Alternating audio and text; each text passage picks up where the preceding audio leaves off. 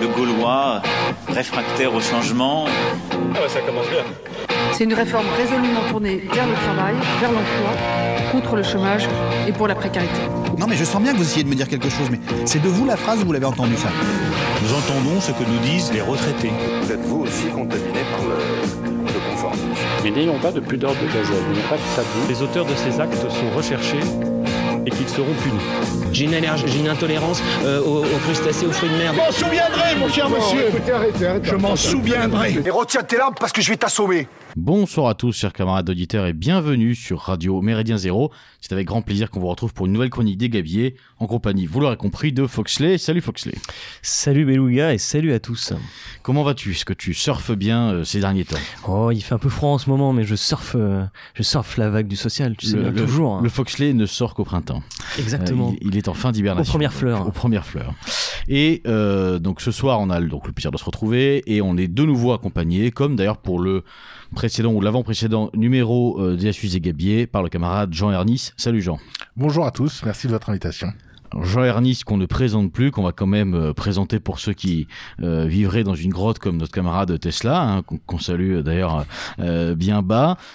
Jean qui est donc collaborateur de beaucoup de choses, mais entre autres par Evox et qui anime une chaîne YouTube qu'on vous recommande chaudement, chers auditeurs. Je veux parler de la chaîne Les Dessous de l'oligarchie, sur laquelle vous trouverez des vidéos de format relativement condensé qui mettent en avant, qui expliquent un sujet bien précis, généralement autour des, des grands scandales de corruption, par exemple. Voilà, euh, au pif. Euh, en, tous les cas, euh, n'hésitez pas, chers auditeurs, à vous rendre sur cette chaîne YouTube. Voilà. Euh, ce soir, si on se retrouve, c'est pas pour parler des réseaux sociaux, quoi qu'il y aurait beaucoup à dire, et que d'ailleurs, je crois qu'on le fera quand même. On finira par, par y arriver, mon cher Foxley. On le fera un jour. On se retrouve ce soir, puisqu'on est, comme vous le savez, chers auditeurs, enfin, ceux, qui ne le savent pas, bah, peut-être Tesla qui est dans sa grotte, mais sinon, je crois que tout le monde le sait.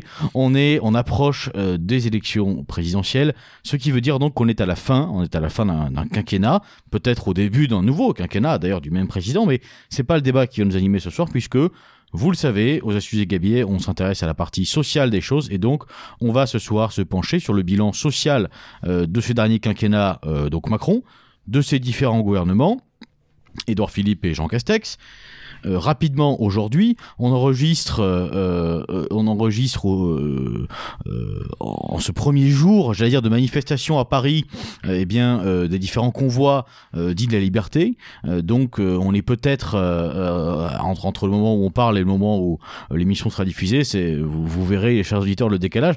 Peut-être que le mouvement sera mort dans l'œuf, peut-être que ce sera un retour des gilets jaunes, peut-être pas.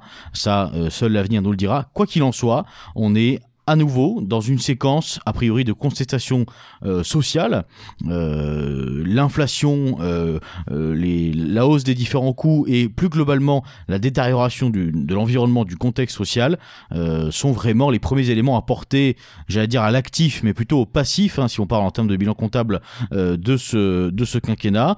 On va revenir ensemble sur un certain nombre de sujets. Évidemment, une grosse première partie de l'émission sera consacrée aux ordonnances hein, et, au bilan leur, euh, de leur euh, efficacité ou en tout cas euh, aux, conséquences qu'elles ont engendrées dans le dans le dans le monde social. Euh, dernière chose, peut-être qu'on abordera aussi, si on a le temps, une partie un petit peu plus large. On sort d'une séquence euh, euh, qu'on pourrait appeler le quoi qu'il en coûte, où la planche à billets et le tiroir caisse ont, ont chauffé dur, très dur. Alors, est-ce que on a assisté à une nouvelle ère? Est-ce qu'on a assisté à ce fameux Great Reset social? Eh bien, on, on, tentera, on essaiera de réfléchir très humblement autour de tout ça en fin d'émission. Assez parlé, on va rentrer maintenant dans le vif du sujet euh, assez rapidement avec le camarade Foxley et on va attaquer tout de suite euh, avec le bilan des ordonnances Macron.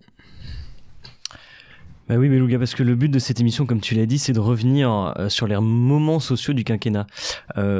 Pour moi, ces moments ressemblent à une grande descente, dans le sens où on a eu le pic avec les ordonnances de 2017, point culminant de la réforme sociale, en tout cas de la politique sociale euh, macronienne, et une descente de cette piste jusqu'à l'échec de la réforme des retraites. Euh, je ne sais pas si c'est un réel échec, puisque elle va revenir, à mon avis, euh, de plus belle si un candidat, si le candidat élu sera un candidat libéral, c'est-à-dire elle va revenir pour moi. Sans aucun souci.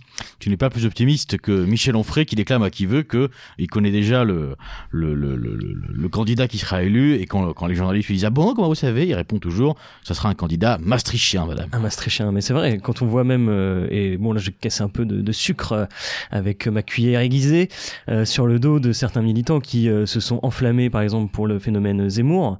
je ne vois pas en quoi il est moins libéral que Pécresse ou que Macron. je charge les personnes de me prouver le contraire. En tout cas, je pense que ce, cette personne fera la réforme, quoi qu'il arrive aussi.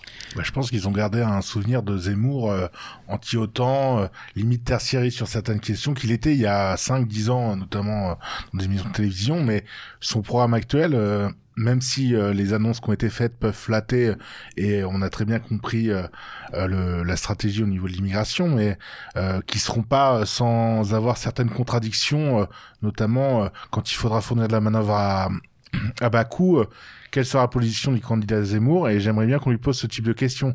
Comment fournir euh, euh, nombre de bras au BTP, à la restauration, à tant d'autres euh, secteurs hors immigration? Il y a des solutions, elles existent, on, les promeut depuis des années. Maintenant, quelles seront celles de Zemmour Bon, c'est pas le thème de l'émission. Non, mais pour, pour continuer sur ce thème, euh, effectivement, euh, vos, remarques sont assez justes.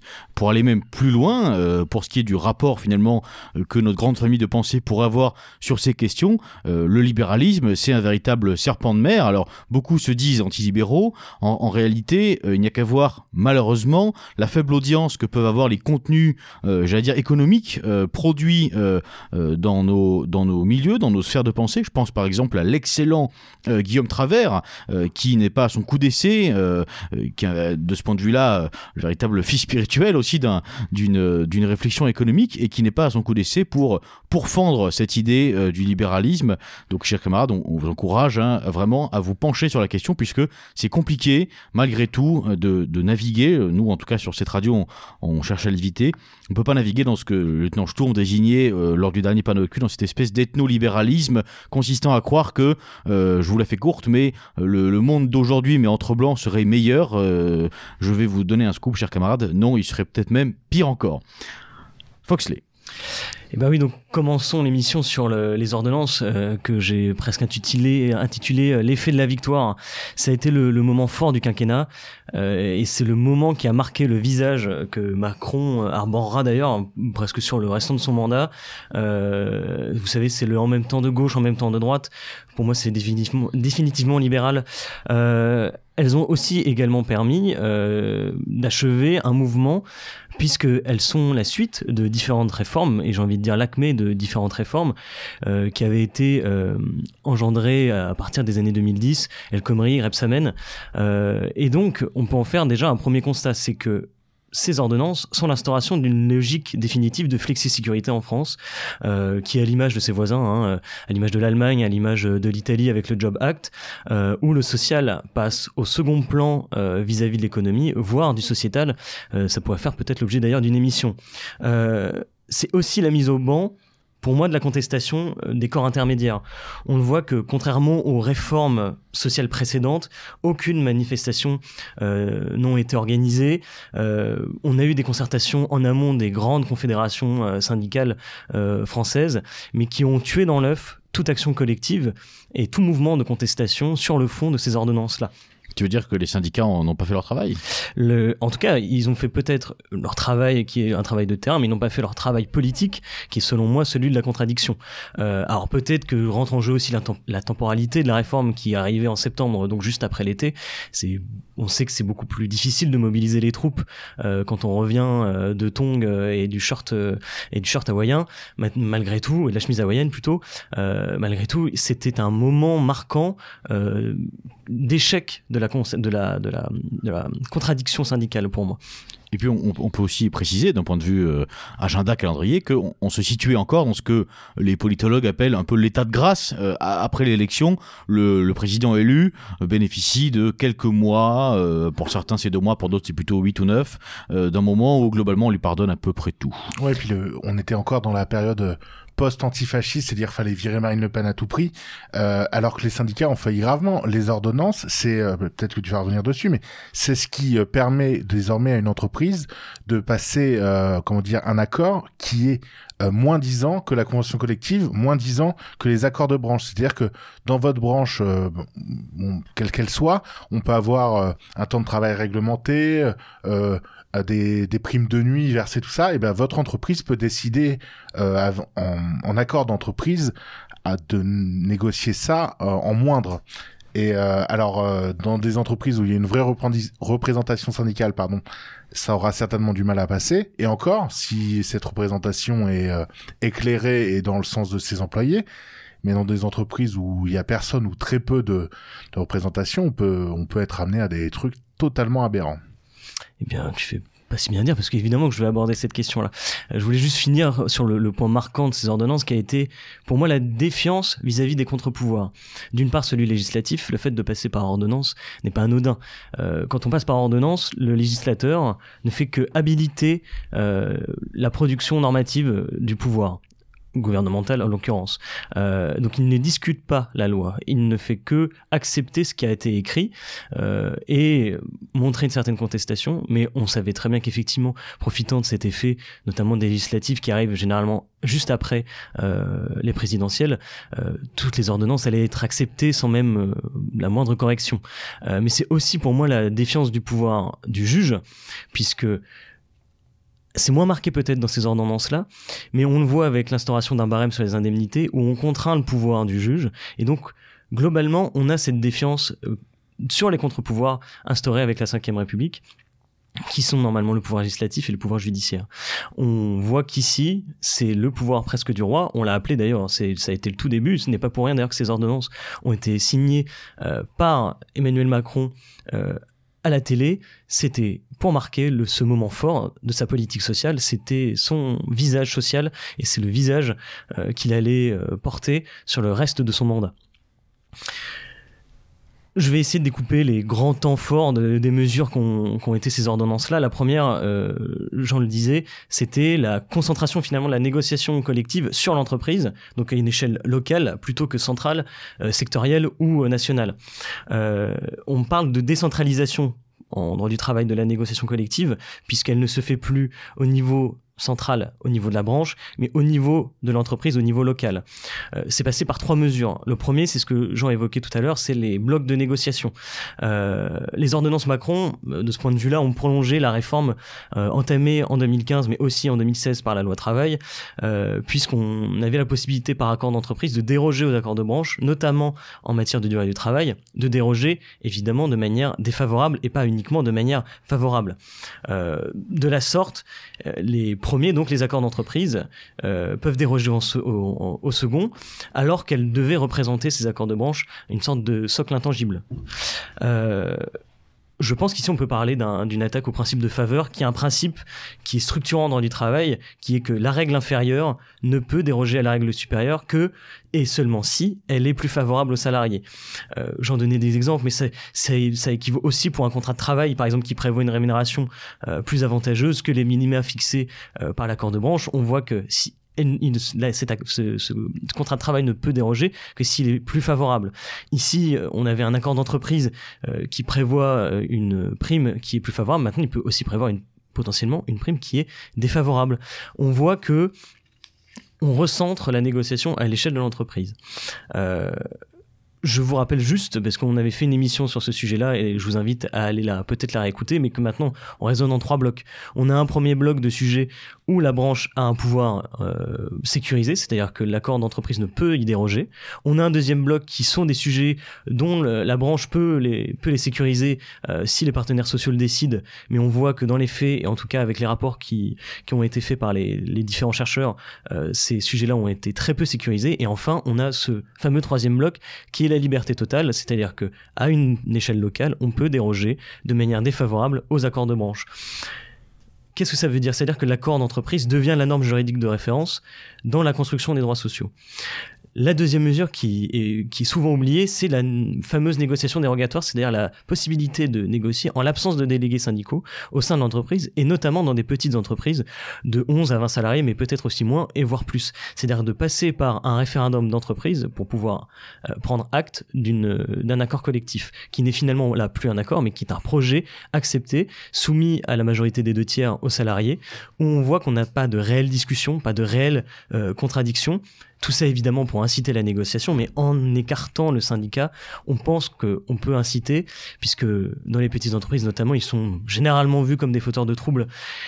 Le bilan, c'est quoi? C'est que, est-ce qu'on a eu plus d'accords d'entreprise? Oui puisque les études diligentées euh, montrent que oui, effectivement, on a eu une augmentation, notamment dans les PME et les grandes entreprises, mais on n'a pas eu un, réel changement des thématiques. C'est-à-dire qu'on négocie toujours sur les mêmes thématiques. Par contre, les thématiques maintenant ouvertes à la négociation, euh, à la négociation dérogatoire, le sont beaucoup plus. Il reste que du coup, on est dans une logique euh, qui est désormais que c'est l'employeur ou les directions qui ont la main pour moi sur les négociations. Pourquoi? Car au niveau de l'entreprise, ou quand les forces syndicales sont absentes, euh, on a l'échec de la contradiction. On a euh, l'initiative des sujets qui est dans les mains de l'entreprise et qui ne sont jamais remises en cause par un acteur contradictoire. Je ne sais pas, pour moi c'est une mauvaise chose. Je ne dis pas que, et je, n'encense pas les syndicats dans ce sens-là en disant que c'est des bons contradicteurs. Je dis juste qu'il faut que la, la contradiction existe à minima et là elle est complètement effacée. Ah, mais ça, tu as totalement raison. Et on, on, ressent encore peu les effets de ces lois parce qu'elles ont été promues en 2017. Donc le temps que tout le monde les connaisse, que les juristes soient formés dans les entreprises et qu'on s'active, euh, il faut quelques mois. On a eu la cycle des gilets jaunes qui a refroidi tout le monde. On s'est dit on va quand même pas foutre aussi nos gens, nos salariés dans la rue alors qu'il y a les gilets jaunes. Et derrière on a eu la crise Covid qui a fait qu'il y a eu des confinements, les chômages partiels à gauche à droite, ce qui fait que ça a gelé totalement euh, toute négociation, tout ça. Et en fait, tout ça, on va se le manger maintenant. Le, concrètement, euh, toutes ces dispositions, il y a quelques entreprises qui les ont pris, souvent en mieux disant, ou alors des entreprises qui étaient vraiment dans des grandes, des grandes, comment dire, des grandes détresses. Et là, ça a été un petit peu médiatique. Euh, oui, pendant six mois, les gens réduisent leur prime de moitié, mais si on atteint tel objectif, donc du coup, ça c'est très télévisuel, ça plaît aux gens. et on peut penser que si c'est fait d'une façon équitable, ça peut avoir un intérêt pour l'entreprise. Il faut pas mentir non plus. Mais euh, ça a été pour l'instant très euh, très anecdotique, j'ai envie de dire. Mais demain, quand tout va redémarrer au niveau négociation, on n'a plus du tout les mêmes euh, leviers d'action et on n'a plus le, parachute de se dire au pire, on aura ce que la loi ou l'accord de branche prévoit malgré tout, peut-être pour des oreilles euh, un, peu profanes, hein, euh, euh, si j'ai bien compris, il me semble que ce qui est en jeu quand même, ce sont des acquis qui étaient en place par justement de par ces différents accords de branche. Pour autant, il y a, un régime qui est une espèce de, dire de, seuil de plancher hein, minimal qui reste le droit du travail malgré tout. Oui, mais il est très, bah, excuse-moi, hein, mais il est très, très, comment dire, il, est très différent selon les branches. Il y a des branches et où euh, ça va être beaucoup plus favorable que d'autres. Et euh, pour le coup, euh, c'est c'est vraiment la porte ouverte à tout. Et on le voit, par exemple, actuellement, l'hôtellerie-restauration, on est en train de négocier des, des hausses de salaire, il parle jusqu'à 15-18%. Mais c'est parce qu'en fait, on vient de très loin dans cette branche. Et cette branche-là, par rapport à d'autres branches, et d'ailleurs, c'est d'une hypocrisie sans nom, c'est qu'en fait, on fait 15 à 18%, mais dans les faits, les gens qui négocient, même au niveau patronal, savent que n'auront pas à les appliquer parce qu'ils payent déjà leurs employés plus cher que ça. C'est le, c'est les indépendants qui, parfois, mettent un peu de black ou des choses comme ça, qui vont se retrouver baiser. Pardonnez-moi le terme. Je suis tout à fait d'accord avec ça. Effectivement, on a toujours ce socle qui est censé être protecteur. Maintenant, on voit que il est mangé de plus en plus et qu'il est soumis de plus en plus. Pour moi, ça, ça a été une première étape. À mon avis, c'est, comme le disait Jean, la, première fenêtre ouverte. Euh, on voit que ce, ce socle qui est censé être structurant en droit du travail, qui est censé être la colonne vertébrale du droit du travail, est de plus en plus soumis à les discussions. Alors même que le pouvoir contradicteur est de moins en moins fort. Donc on voit bien qu'on va aller dans une logique assez unilatérale qui va être celle de la logique de l'entreprise et non plus la logique du droit du travail ou de la protection du salarié, droit du travail qui est à la base fait pour ça, pour protéger la partie faible qui est le salarié. Alors euh, précisément, c'est intéressant, j'ai une question peut-être plus ouverte euh, autour de ça on a vu que, enfin en tout cas Foxley euh, vient nous expliquer que globalement ces ordonnances ont mis un petit coup de libéralisme en plus dans la relation entre l'entreprise et ses salariés malgré tout, il y a, y a, encore ce petit garde-fou, même s'il est ridicule, mais il existe quand même. Il y a un SMIC, il y a un droit du travail, il y a un nombre d'heures qu'on peut dépasser, pas dépasser, etc. Alors, qu'est-ce qui reste Qu'est-ce qui reste comme barrière Qu'est-ce qui reste comme verrou si on se met dans la tête un peu de Macron hein, euh, Qu'est-ce qui reste comme verrou à faire sauter pour arriver? D'ailleurs, est-ce que c'est possible? Évidemment, c'est pas souhaitable, mais est-ce que c'est envisageable possible dans les années à, venir, 10, 15 ans à venir, que on ait une nouvelle révolution profonde comme ça en droit du travail qui permette une relation 100% libre. Euh, attention, hein, c'est un, scénario catastrophe hein, que, j'envisage bien sûr, mais euh, une relation 100% libre entre l'entreprise et son salarié. Donc tout est négociable. Euh, le salaire, il n'y a pas de minimum, il n'y a pas de maximum. Les horaires, c'est pareil, etc., etc. Est-ce que ça, c'est une possibilité selon vous Et surtout, si c'était le cas, si c'était vraiment leur projet, est-ce qu'il reste quand même pas quelques verrous encore pour moi, on, est déjà en train de le vivre. Euh, regardez ce qu'est un salarié Uber.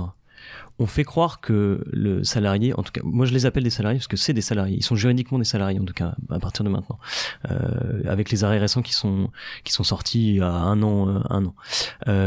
on a mis la responsabilité de l'entièreté du risque sur une personne qu'on disait auto-entrepreneur, alors même qu'on n'est plus dans une dépendance qui est juridique, comme il existe avec le salariat, mais on est dans une dépendance qui est économique.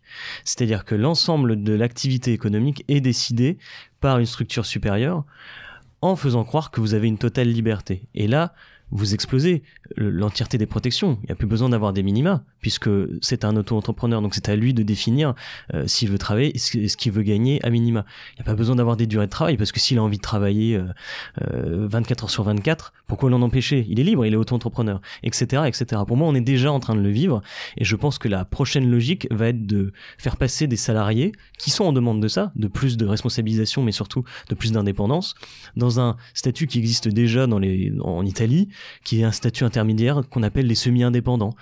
Et on va avoir ce mouvement où le salariat va, ça va, le va rester pour certains secteurs, c'est évident, mais de plus en plus, quand on, comme on est majoritairement dans des métiers du tertiaire en France, on va aller vers ce, ce semi, ce, ce, statut de semi-indépendant euh, qui va permettre de tout, euh, tout rendre plus flexible. Euh, je suis tout à fait d'accord avec toi. Et il y a autre chose qu'il faut souligner, c'est qu'en fait, le personnel d'encadrement, donc là je parle des grandes structures, hein, euh, le personnel d'encadrement, donc cadre et agent de maîtrise, mais surtout les cadres qui sont soumis à des forfaits jours. Donc le forfait jour euh, vous ôte euh, le comment dire euh, l'obligation le paiement des heures supplémentaires. le paiement des heures supplémentaires. Et en fait la CEDS qui est la Cour européenne des droits sociaux je crois qui est un peu la qui est l'équivalent de la Cour européenne des droits de l'homme pour tout ce qui est traitement juridique d'affaires au niveau du droit du travail du droit social a pointé du doigt plusieurs fois la France depuis plusieurs années depuis les lois M. Tout ça sur le temps d'astreinte. Le temps d'astreinte est considéré comme un temps de repos en France alors que c'est interdit par les textes réglementaires européens, mais ça reste, ça fait euh, trois ou quatre ans qu'on est euh, qu'on s'est tapé sur les doigts là-dessus. Et cette même CEDS dit euh, le temps de travail moyen d'un cadre en France, c'est 46,3 heures, alors que le temps légal du travail est moins que ça. Alors, je sais qu'il y a énormément de patrons et énormément de gens qui nous écoutent qui font plus d'heures que ça, et moi-même, et peut-être vous, vous en faites plus. Et c'est pas la question, en fait. Mais au, au bout du bout, en fait, on se retrouve avec des gens qui euh, font plus d'heures que le temps légal du travail. Et en fait ça ne gêne personne parce qu'on est dans une espèce d'hypocrisie en disant ah mais si demain tu veux faire deux heures tu peux les faire hein, tu tu as un contrat d'objectif et pas un contrat d'horaire. Et euh, et en fait soit demain on déléguera ces gens euh, en, en, oui en confiant des missions à des, des auto-entrepreneurs. D'ailleurs une des prochaines euh, une des prochaines comment dire une des prochaines réformes prévues par le gouvernement c'est cette réforme de l'entrepreneuriat avec euh, tout euh, tout un package. Peut-être que vous reviendrez dans une, sur une prochaine émission parce que ce sera aussi intéressant de de voir ce qu'il y a là-dedans aussi pour les gens qui qui sont indépendants ou qui ont leurs entreprises. Et en fait tout ça contribue au final à faire sauter euh, si on n'arrive pas à faire sauter tout droit, et on, prend, on prend le périph et puis on fait sauter ça sur le côté, quoi. Je pense que bon, malgré tout, c'est pour juste pour revenir sur cette euh, sur cette fameuse négociation euh, qui est centrée sur l'entreprise, faut pas non plus non faut pas tomber dans la démagogie et croire que ça ne nous laisse pas le champ libre. Euh, je ne vois pas pourquoi on ne pourrait pas imaginer de signer par exemple des accords toujours plus favorables et d'aller à l'encontre de ce principe de coup de défaveur. On a de plus en plus l'idée par exemple de mettre des, des semaines de 4 jours, des choses comme ça. Pourquoi pas le prendre les devants et de le faire directement? Je pense que l'attractivité sociale euh, entreprise, ça va être la prochaine donnée. En tout cas, c'est une donnée qui est, à mon avis, essentielle pour cette génération nouvelle qui arrive. On a sur le, évidemment, les, des considérations environnementales, mais les considérations sociales euh, sont assez importantes, euh, puisqu'elles donnent une image sociale qui dénote par rapport à d'autres. Euh, de même, on pourrait aussi, le fait de pouvoir se passer de syndicats, est-ce que c'est si grave pour nous alors que la plupart du temps, ils défendent des positions qui ne sont pas les nôtres? C'est-à-dire, on les voit, c'est les premiers défenseurs de l'égalité des chances en entreprise, de la non-discrimination. Euh, c'est peut-être le moment de reprendre les canaux de discussion euh, et d'être le porte-parole au sein de l'entreprise. Alors c'est peut-être compliqué à faire, mais au moins de se porter comme le défenseur d'autres peut-être intérêts collectifs qui ont été oubliés. Euh, et de se reconstituer comme euh, ont fait les premiers syndicats, c'est-à-dire se reconstituer par non pas la voie de droit, mais la voie de fait, qui peut être euh, un peu plus intéressante pour moi.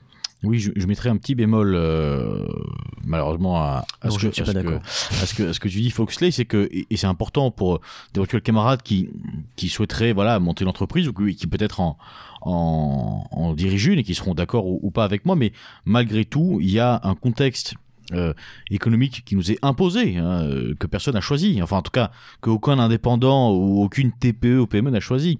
Il y a un contexte économique et euh, social, de point de vue prélèvement, qui à un moment ou un autre contraint et oblige une direction à regarder ses salariés comme un chèque qu'on fait à la fin du mois. C'est pas possible euh, autrement. C'est malheureux, c'est dégueulasse, mais et d'ailleurs beaucoup sont dégoûtés par ça.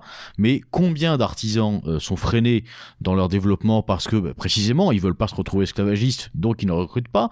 Euh, combien du coup se font avaler par une concurrence, etc. Donc on, il y a une place peut-être pour euh, l'entreprise, euh, j'allais dire idéologisée, et, pourquoi pas, pourquoi pas faire ce pari, faire ce choix.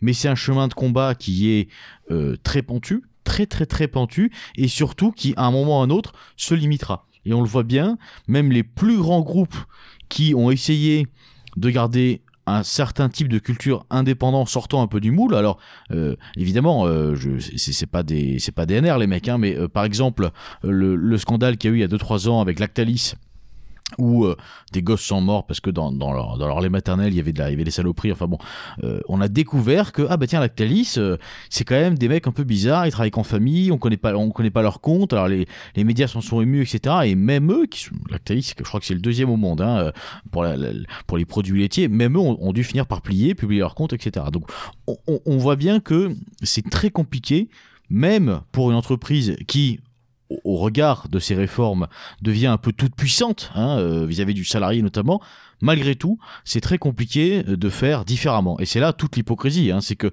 on a l'impression que on pourrait se dire bah super nous on va faire une boîte comme tu dis voilà avec avec un accord d'entreprise qui sera très favorable aux salariés ou euh, je sais pas tout le monde comme une scope voilà tout le monde est payé euh, pareil etc c'est top c'est super c'est génial combien de temps ça marche euh, on, on, peut se poser la question. Je suis d'accord avec toi. En fait, c'est toujours le même problème du risque qui est de toute façon plus important pour des petits entrepreneurs que pour des moyens ou gros entrepreneurs.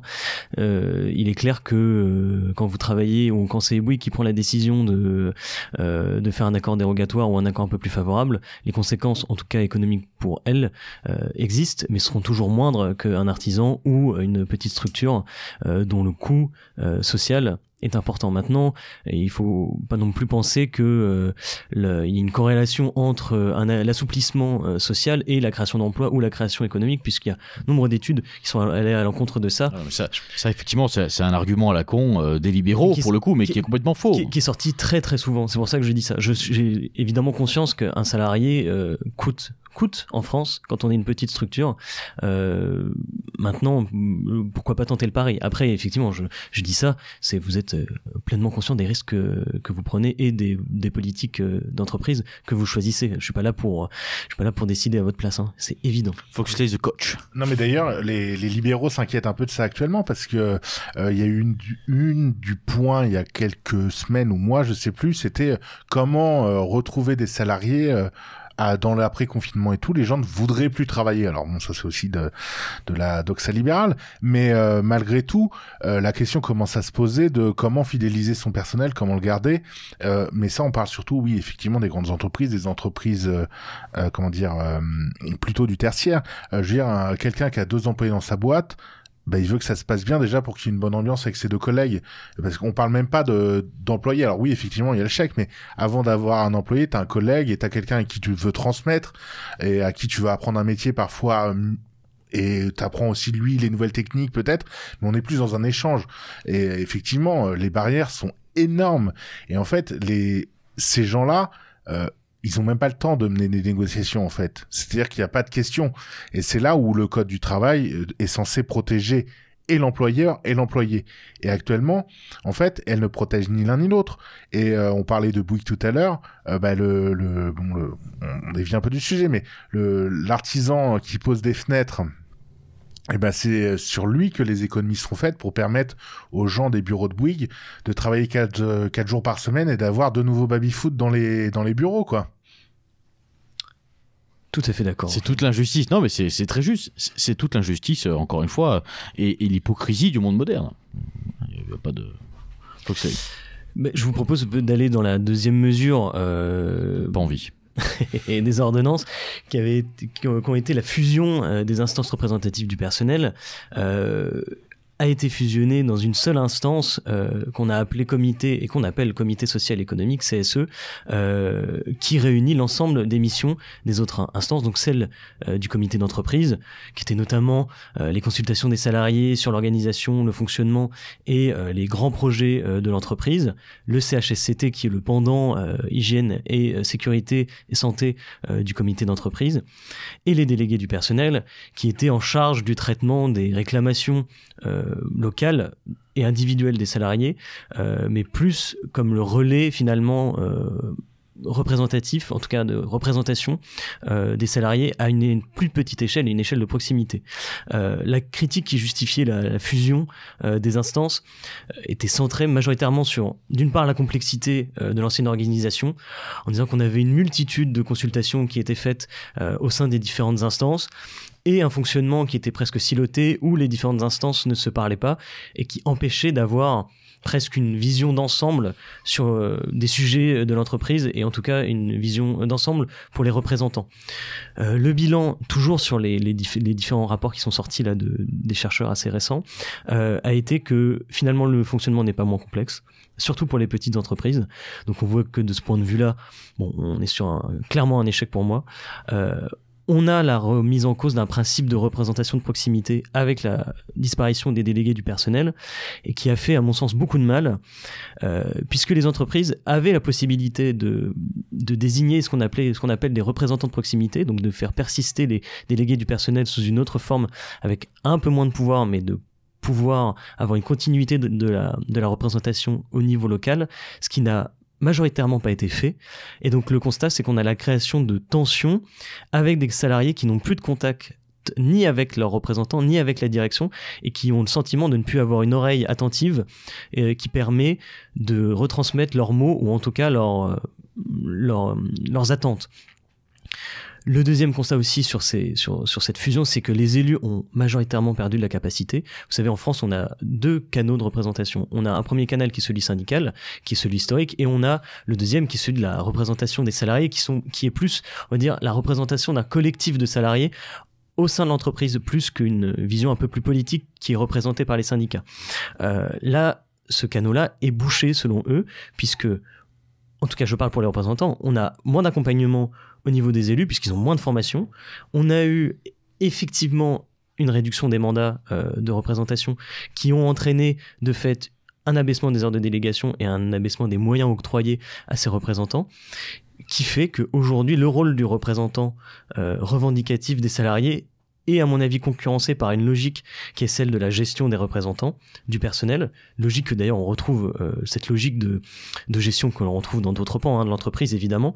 Mais les élus sont devenus plus des canaux de remontée d'informations du terrain, mais des mauvais canaux de remontée d'informations, et plus des canaux descendance de, de, de, la direction vis-à-vis des salariés, c'est-à-dire des canaux d'information de la direction vers les salariés. Et on voit que on n'a plus de réelle représentation des salariés au niveau de l'entreprise, mais une représentation de la direction vis-à-vis des salariés, euh, qui fait que ces représentants, pour moi, deviennent des outils de la direction et non plus des outils mis à disposition des salariés. Je te trouve assez dur sur ce jugement, mais je l'entends dans beaucoup de grandes entreprises. Après, je pense que c'est important, et j'appelle nos camarades à s'engager dans ces structures, dans s'engager au CSE, pour tenir la voix de ce collectif, en fait. Effectivement, tout ce qui est réclamation personnelle et IRP, euh, ça, ça se perd, ça se perd de plus en plus.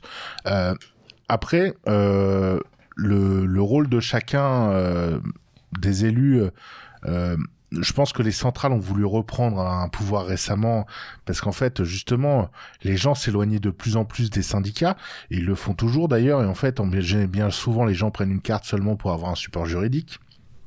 On va pas se mentir. Euh, après, cette réforme-là, comme tu l'as dit, le vrai, vrai, vrai négatif, c'est qu'en fait, on a sucré des heures de délégation aux gens, et ces heures de délégation, c'est ce qui permet aux gens de lutter euh, euh, efficacement, de mener des enquêtes, parce que le CHSCT euh, par le passé ou le CSCT maintenant, ce sont des organes qui sont là pour enquêter et pour euh, trouver euh, des solutions et émettre des des comment dire des, des droits d'alerte aux entreprises pour dire là on prend des risques sur la santé des gens, on prend des risques au niveau euh, du long terme, au niveau des troubles musculo-squelettiques. Euh, en plus, ça, on parlait, on parlait un peu des retraites tout à l'heure. Euh, le, le, grand marronnier, c'est de nous dire, on va tenir en compte de la pénibilité et des, des, des boulots qui ruinent la santé des gens. Mais si aucun rapport n'est fait en entreprise et n'est remonté au niveau des branches pour dire tel métier, les gens ont leur pourri le dos, on leur pourri les bras et tout, bah ça, ça ne sera jamais compté pour les pour les retraites. On a, on, pardon. Euh, excuse-moi. Non, non, je, je, prie, je, je, te laisse répondre parce que moi j'allais changer un tout petit peu de, de sujet. Non, j'allais dire que en fait, le, le, encore une fois, même si on a ce défaut de représentation, ça nous laisse encore une fois le champ libre. Et c'est peut-être encore une fois à nous de proposer une nouvelle représentation de proximité, justement d'aller parler avec les salariés, de se, encore une fois, de se porter garant euh, de leurs revendications euh, et d'être cette oreille qui n'existe plus. Alors, c'est encore une fois pas si facile que ça parce qu'on se met dans une position où là on est plus protégé, contrairement euh, au fait de, d'avoir de s'engager réellement dans ces instances-là et d'avoir un mandat qui permet une protection juridique euh, de cette justement de, de, cette de cette place qu'on prend au sein de l'entreprise de, de, de porteur de revendications. Maintenant, c'est c'est à mon avis plus une chance pour nous, euh, où on sait très bien de toute façon que dans ces instances de représentation du personnel, la mainmise est faite encore une fois par les syndicats, qui peut-être font à certains égards leur travail, mais sont plus maintenant de, de, les défenseurs d'une politique euh, de la diversité, de l'égalité des chances, en tout cas de ce que j'ai vu, euh, que d'une réelle un réel porte-parole euh, de, de, revendications euh, collectives. Euh, c'est en ça que je pense que no, j'invite nos camarades à s'engager. Oui, moi je me suis engagé, c'est pour ça, c'est qu'à un moment, soit c'est moi qui prends la place, soit c'est un connard qui va promouvoir l'écriture inclusive. Donc moi je m'engage au niveau du syndicat, même si ma centrale, je la conchis pour euh, plein de raisons. Euh, je pense je la garde comme je vous dis pour euh, ouais l'assistance juridique, c'est important. On a des gens, on a des interlocuteurs, on a un savoir-faire qui nous permet de gagner un temps fou et puis aussi d'économiser l'argent parce qu'un avocat ça coûte extrêmement cher.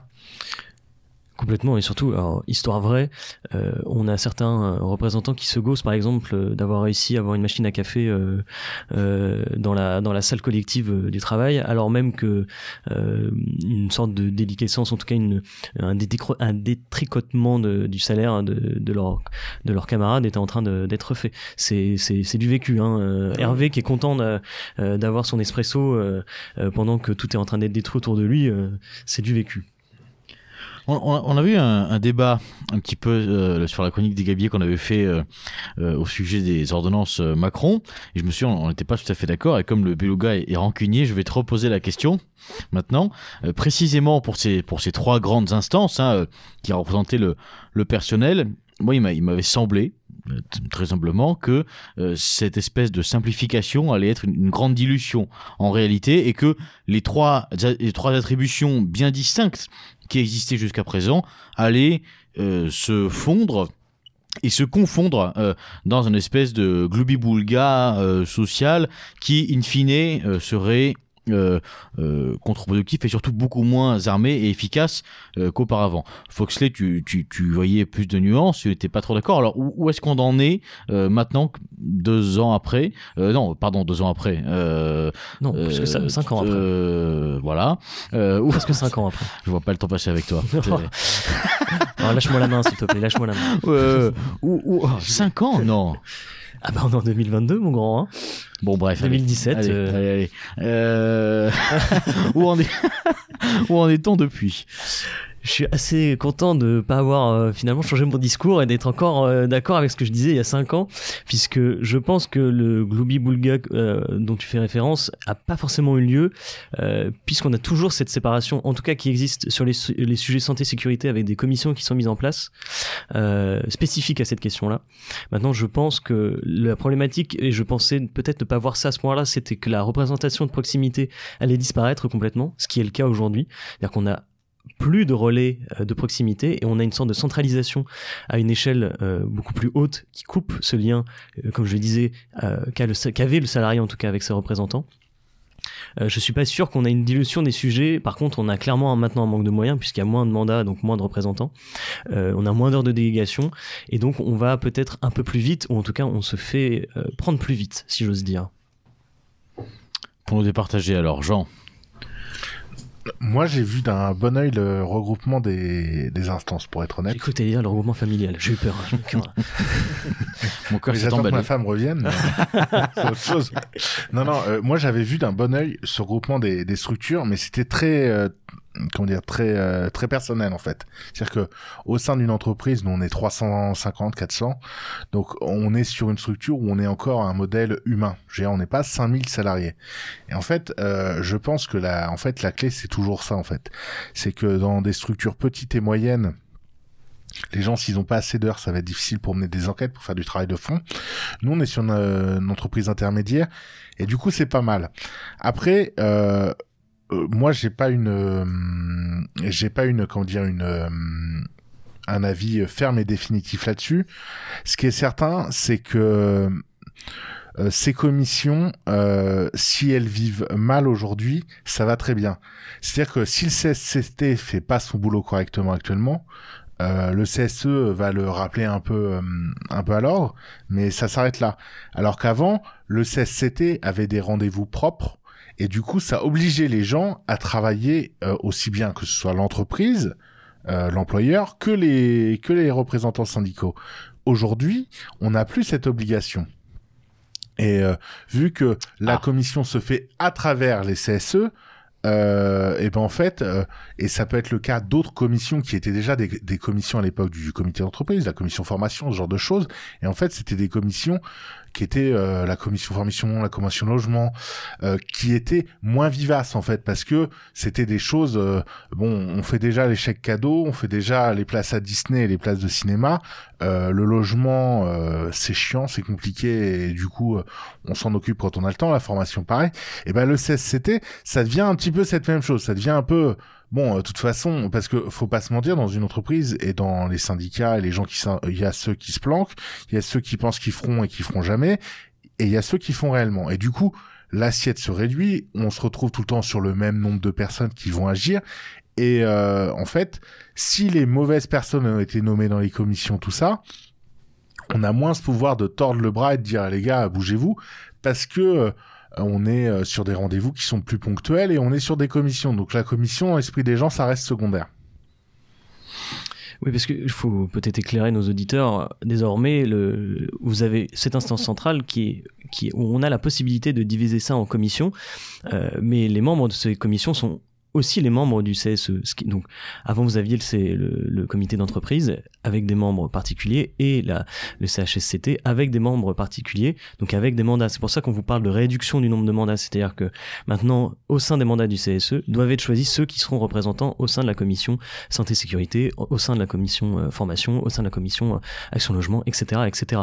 Ce qui fait qu'on retrouve finalement les mêmes personnes, même si on peut avoir des acteurs euh, spécialisés à chaque fois, et c'est ce qui se passe, à mon avis, dans les faits dans les entreprises, où on désigne des spécialistes pour chaque commission, mais de fait, on a moins de moyens, moins d'heures, et donc euh, moins de, j'allais dire, j'allais dire le mot performance, mais en tout cas moins de, moins d'utilité selon moi. Très bien. Merci Foxley pour, euh, pour cet éclairage. Je retiens quand même que le, débat n'était pas 20 il y a 5 ans. Euh, le, le, gars, en plus d'être rancunier, est un peu de mauvaise foi, mais ça, les auditeurs l'auront compris. Et ben, je te propose de passer au dernier, euh, enfin un en tout cas un des derniers euh, pans des ordonnances, qui a été celui de la, la rupture du contrat de travail. Euh, une des grandes mesures, vous vous en, souvenez, euh, je pense, euh, a été la mise en place d'un barème qui a instauré un plancher, mais surtout un plafond aux indemnités octroyées en cas de licenciement injustifié, donc un licenciement sans cause réelle et sérieuse. L'objectif ici était clairement de faire des économies pour les entreprises et de dissuader euh, d'aller au, au, contentieux prud'homal, sachant que c'est un des contentieux en France qui est le plus euh, euh, le plus actif, en tout cas où il y a le, le, le, nombre de contentieux le plus important et presque un contentieux qui est bouché, euh, puisqu'on va des fois sur des, euh, des audiences, vous débuter, il y a une introduction d'audience euh, je, qui est, euh, en, je n'importe quoi en septembre, et il faut attendre des fois trois ans de septembre d'après pour avoir la première audience. Donc autant vous dire que euh, une, un des premiers objectifs avait été justement, avait justement été de ça, de réduire, je vais y arriver quand même, euh, ce nombre de contentieux. Euh, le bilan. Ça a marché là bah justement, effectivement, le bilan, euh, c'est que le barème, en tout cas, est majoritairement utilisé par les juges, alors même qu'il limite son pouvoir souverain d'appréciation et du préjudice et de la réparation de ce préjudice. Euh, ceci même alors qu'on a des arguments juridiques qui sont encore en débat euh, afin euh, de contourner ce barème ont été évoqués notamment des, textes internationaux, des textes sociaux internationaux qui, euh, qui, un, en tout cas qui crée où est inscrit un droit à la réparation en cas de licenciement injustifié. Donc on s'est appuyé sur ces textes internationaux pour essayer de contourner le barème, en tout cas de, de, faire qu'il ne soit pas appliqué. Euh, quelles ont été les conséquences de, tout ça, de ce barème? C'est qu'effectivement, ça a conduit euh, à une baisse euh, du nombre de contentieux, mais on le voit en fait, ça a surtout touché les salariés qui avaient une faible ancienneté. Pourquoi? Puisque ce barème-là est majoritairement à, voca à, vocation à réduire les indemnités pour les gens qui ont une faible ancienneté. Euh, on sait que passé 5 ans d'ancienneté, vous avez un salaire qui est suffisamment euh, conséquent et surtout on passe la plupart du temps par des transactions donc on ne va généralement pas au contentieux. Ceux qui vont au contentieux, ce sont les salariés qui ont moins de 5 ans euh, d'ancienneté. Ça a conduit aussi à annuler, enfin à aller sur un contentieux qui est celui de l'annulation du licenciement et qui est la représentation d'un contentieux typiquement sur le harcèlement, la non-discrimination, et donc à gonfler ces problématiques au sein de l'entreprise alors même euh, qu'elles sont minoritaires normalement. Pourquoi? Parce que quand le licenciement est annulé pour euh, violation d'une liberté fondamentale, donc celui euh, typiquement du droit à la non-discrimination, qui est une liberté fondamentale, le barème ne s'applique pas. Donc on est allé sur ces contentieux-là pour éviter d'avoir l'application de ce barème.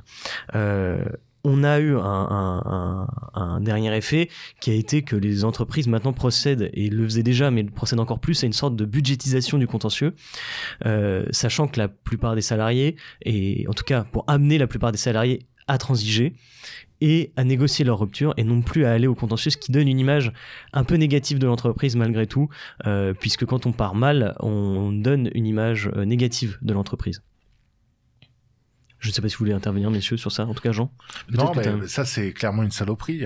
parce qu'en fait, euh, ce, on, comment dire, on, s'il se passe des choses vraiment euh, vraiment euh, graves ou quoi, euh, ça, ça ouvre les portes un petit peu à tout et c'est comme euh, tous ces plafonnements qui ont été faits au niveau des prud'hommes, euh, ça rentre dans une même logique et au, en fait, c'est c'est de la fausse simplification en fait et et c'est surtout du permis de licencier pour les grosses boîtes parce que comme on disait tout à l'heure, l'artisan euh, qui veut se séparer de quelqu'un, mais il le fait déjà que s'il a une vraie raison, donc euh, soit économique, soit qu'il a affaire à quelqu'un qui n'est pas sérieux dans son entreprise. Mais euh, on se sépare pas de quelqu'un euh, sans véritable raison. Et là où c'est un peu, en fait, on donne toujours le blanc-seing aux, aux grosses boîtes de d'agir comme elles le veulent. Et en fait c'est la possibilité de pouvoir euh, virer euh, un certain nombre de personnes et de créer une, enveloppe budgétaire pour ça. Et notamment tous ces licenciements économiques et ces licenciements d'actionnaires. Quand on demande un taux de rentabilité à temps euh, bah, parfois on sait qu'on lourde tant de salariés euh, les actions remontent à l'hausse et puis quelques mois après on, on réembauchera euh, moins que ce qu'on a viré. Mais vu que c'est pas les mêmes enveloppes ça peut jouer c'est un c'est cette logique euh, salope euh, actuelle quoi. Ça, ça, crée aussi des, des tendances et des, sur, sur, des secteurs très précis, euh, notamment dans l'industrie. Ça, ça, crée des tendances et des cultures d'entreprise qui sont vraiment de, pour le coup plus, on, j'allais dire ultra libéral, mais on, on a dépassé ce stade. J'ai l'exemple d'un témoignage euh, d'un copain qui se reconnaîtra peut-être s'il si, si nous écoute, qui est euh, numéro 2 d'une usine chez un grand équipementier automobile euh, français. Alors c'est pas un constructeur, c'est un équipementier, donc c'est les gens qui font les, les petites pièces détachées, etc. Euh, donc ils ont une usine ou deux en France, et donc lui il est, euh, c'est quand même un joli poste, quoi. Il numéro 2 d'une usine, etc. Il, il est évidemment en CDI, mais c'est un secteur qui est tellement fluctuant, c'est des entreprises qui sont tellement habituées, qui ont tellement cette culture du licenciement, euh, j'allais dire économique, mais non, du, licenci du licenciement euh, en, vue de rentabilité, plutôt que, il m'expliquait un peu en rigolant, il me dit, bah en fait, moi j'ai beau être en CDI, avoir un, salaire à 5 chiffres et, globalement une, bonne situation professionnelle, je ne n'achète pas de maison, je ne fais pas de crédit, et je, vis un peu comme un étudiant, c'est-à-dire que je suis malgré tout précaire, je me sais précaire parce que du jour au lendemain, euh, je peux être viré. Alors bon, son, son cas n'est pas le pire, évidemment, mais euh, ce qui marche pour lui, vous imaginez que ça marche aussi pour le tourneur-fraiseur hein, qui est euh, en bout de chaîne ou, en début de chaîne. Et euh, ça, signe peut-être l'arrêt de mort aussi euh, de certains secteurs d'un point de vue, j'allais dire, pérennité salariale. On, voit bien qu'il y a des branches entières où il fait plus bon travailler du tout, ou alors, quitte à accepter, pour le coup, ces règles. Oui, moi je trouve qu'il y a aussi un effet de, de période d'essai infinie. Vous savez, quand on sait que on est soumis et qu'on peut se faire licencier, parce que croyez-moi, si on trouvait un, une justification de licenciement, en tout cas au sein de l'entreprise, c'est assez facile. Ensuite, euh, avoir la, la, remise en cause de cette justification, c'est justement l'objet du contentieux. Mais quand on sait que le contentieux va nous coûter beaucoup en tant que salarié, ou en tout cas euh, quand on est un peu précaire, et que euh, vis-à-vis -vis de l'employeur, ou en tout cas de l'entreprise qui a budgétisé ça, ça ne va rien lui coûter, on se sent en période d'essai continue. Euh, et je trouve que ça, ça met une sorte de tension et de, de, de on courbe les chines sans cesse pour, pour pouvoir plaire. Il y a un argument qui est souvent avancé, euh, j'allais dire par les promoteurs euh, euh, de cette, un peu de cet état de fait, que je vais donc déployer en faisant un peu l'avocat du diable, en disant mais finalement est-ce que c'est si grave que ça? Après tout, ça voudrait dire qu'on est sur un, marché du travail, voilà, qui est fluide, flexible, c'est super, et puis bon, c'est pas grave, tu, tu, tu fais licencier, mais tu peux retrouver un travail très facilement, et parfois même il y a des branches, tu vois, par exemple dans l'informatique, on perd son travail, mais on retrouve un autre travail tout de suite avec plus de de revenus, plus de salaire, plus de responsabilité. Donc, est-ce que c'est euh, si grave que ça? En fin de compte. Je, je suis pas bien sûr que dans les secteurs euh, où on retrouve du travail rapidement, ce soit majoritairement des salariés, d'une part, notamment l'informatique. On sait que c'est souvent pour le coup là des auto-entrepreneurs qui ont des, qui prennent, qui ont un nombre de clients énorme et qui font de la, enfin, le, secteur numérique est tellement large que, mais c'est souvent des, des, des, toutes petites structures. Euh, moi, je, ne suis pas sûr que ce soit si facile de retrouver un emploi euh, et de, vivre cette cette flexi sécurité, en tout cas euh, dans notre époque où on nous dit euh, sans cesse que il euh, y, a, trop de chômeurs, mais s'il y a trop de chômeurs, ça veut bien dire qu'il y a un manque d'emploi, en tout cas de création d'emploi quelque part, pour moi. Et puis c'est surtout que la flexibilité, elle est toujours dans le, dans le même sens. On parle actuellement euh, de patrons du CAC 40 qui ont augmenté leur salaire de 30 ou 34% l'an dernier. On parle d'indemnités versées aux actionnaires euh, records. ces dernières années, pareil, les actionnaires du CAC 40. Donc en fait, on a quand même toute une un pan de l'économie qui se porte bien, très bien, et il y a un autre pan qui se porte moins bien, c'est le pan des, salariés. Et les salariés, effectivement, ne sont qu'un poids, qu'une charge, Et ça aussi, euh, je veux dire, euh, dans les réformes Macron, c'est pas attaqué à taxer euh, la spéculation financière. Je veux dire, le jour où la, le, la charge euh, de, de la finance sera la même que la charge de l'économie réelle et du travail, euh, peut-être que ça mettra certaines choses en balance et peut-être que ça permettra d'ouvrir des, comment dire, des, des créneaux aux entrepreneurs. Je suis tout à fait d'accord. En fait, tout ça, c'est une, encore une fois, c'est une question d'équilibre dans la relation. Là, on a cet équilibre-là qui existe, alors, qui est plutôt d'un point de vue macro, mais d'un point de vue micro. Quelle relation vous voulez avoir avec euh, la personne qui vous emploie? Est-ce que vous voulez avoir une relation de peur hein, sans cesse, en se disant, il faut absolument que je garde cet emploi-là, sinon je me retrouve dans la merde et, du coup, je fais presque des faux, j'ai, des faux semblants sans cesse? Ou est-ce que je veux avoir une relation euh, euh, franche en disant, ok, voilà, tu travailles pour, tu travailles pour moi, mais on est dans une relation équilibrée, saine, où on peut se parler franchement et où je n'ai pas peur euh, de sauter à tout moment. En tout cas, j'ai pas peur de, cette action-là. Je pense que c'est encore une fois une question d'équilibre au niveau macro et micro. Euh, et ben, je vous propose d'aller vers le, dernier, la dernière pour moi, une des grandes mesures euh, des ordonnances qui ont été des accords que j'ai appelés moi des accords agressifs. Le premier étant l'accord de performance collective, qui est un accord qui est signé dans l'optique de préserver l'emploi. Et là, on retrouve les accords qui existaient avant, notamment l'accord de maintien de l'emploi, etc ou, et là c'est la nouveauté, en tout cas ça a été la nouveauté, de développer celui-ci, donc de développer l'emploi. Euh, ici, les parties peuvent modifier le contrat de travail, puisque ces accords collectifs modifient le contrat de travail sur les aspects durée du travail, rémunération ou mobilité, de manière défavorable. Ce, je vous rappelle, ce n'est normalement pas possible en droit du travail, puisqu'on a toujours ce principe de faveur qui est censé exister. Euh, le salarié peut refuser l'application de tels accords, mais dans ce cas, il est licencié. En tout cas, il peut être licencié pour un motif propre, qui est celui du refus de l'application de l'accord. Donc, en somme, ce qu'on a appelé un motif sui generis, c'est-à-dire un motif euh, sorti de cette application juridique-là, euh, et donc finalement sans, sans réelle justification, sans réelle faute ou comportement fautif du salarié. Euh, moi, je comprends tout à fait ces accords quand il faut tenter le tout pour le tout afin de sauver une, une petite boîte, où tout le monde comprend qu'il faut faire des efforts, mais l'on voit ici que la notion non plus de préservation mais de développement de l'emploi euh, biaise complètement le raisonnement. On retrouve ce même raisonnement dans un deuxième type d'accord que j'ai appelé, enfin qui s'appelle les accords de rupture conventionnelle euh, collective, euh, RCC, euh, ce sont des accords euh, qui permettent de faire signer aux salariés un nombre de ruptures conventionnelles euh, presque illimité, sans que sans qu'elles rentrent en compte dans le déclenchement de la procédure de licenciement économique, donc de la négociation d'un plan de sauvegarde de l'emploi, en gros de mesures qui seraient protectrices en cas de licenciement économique. Évidemment, ici, ça repose sur l'accord du salarié, et ça peut peut-être être opportun quand on veut partir la tête haute avec des indemnités, mais cela conduit encore une fois à un évitement de la procédure euh, de licenciement économique pour une sorte de procédure négociée où on sait que la négociation dans ce cas-là, elle est de toute façon euh, euh, biaisée et euh, surtout euh, faussée. Euh, ça a été quoi le bilan de ces accords-là? C'est évidemment ces accords-là ont été employés, évidemment qu'ils ont été employés en plus pendant des périodes de crise, notamment pendant le Covid, euh, quand certes les entreprises étaient au plus mal, mais pour avoir travaillé dans une grande entreprise, dès que ces accords-là, dès qu'on a compris comment fonctionnaient ces accords-là, on s'en est saisi puisque c'est très compliqué de modifier des contrats de travail et de euh, d'aller sur la négociation de modification du contrat de travail avec chacun des salariés. Là, on fait, on, va vite et on passe par des représentants syndicaux qui, encore une fois, la plupart du temps, euh, ne s'aperçoivent, en tout cas, de rien. Euh, c'est un constat intéressant du rapport.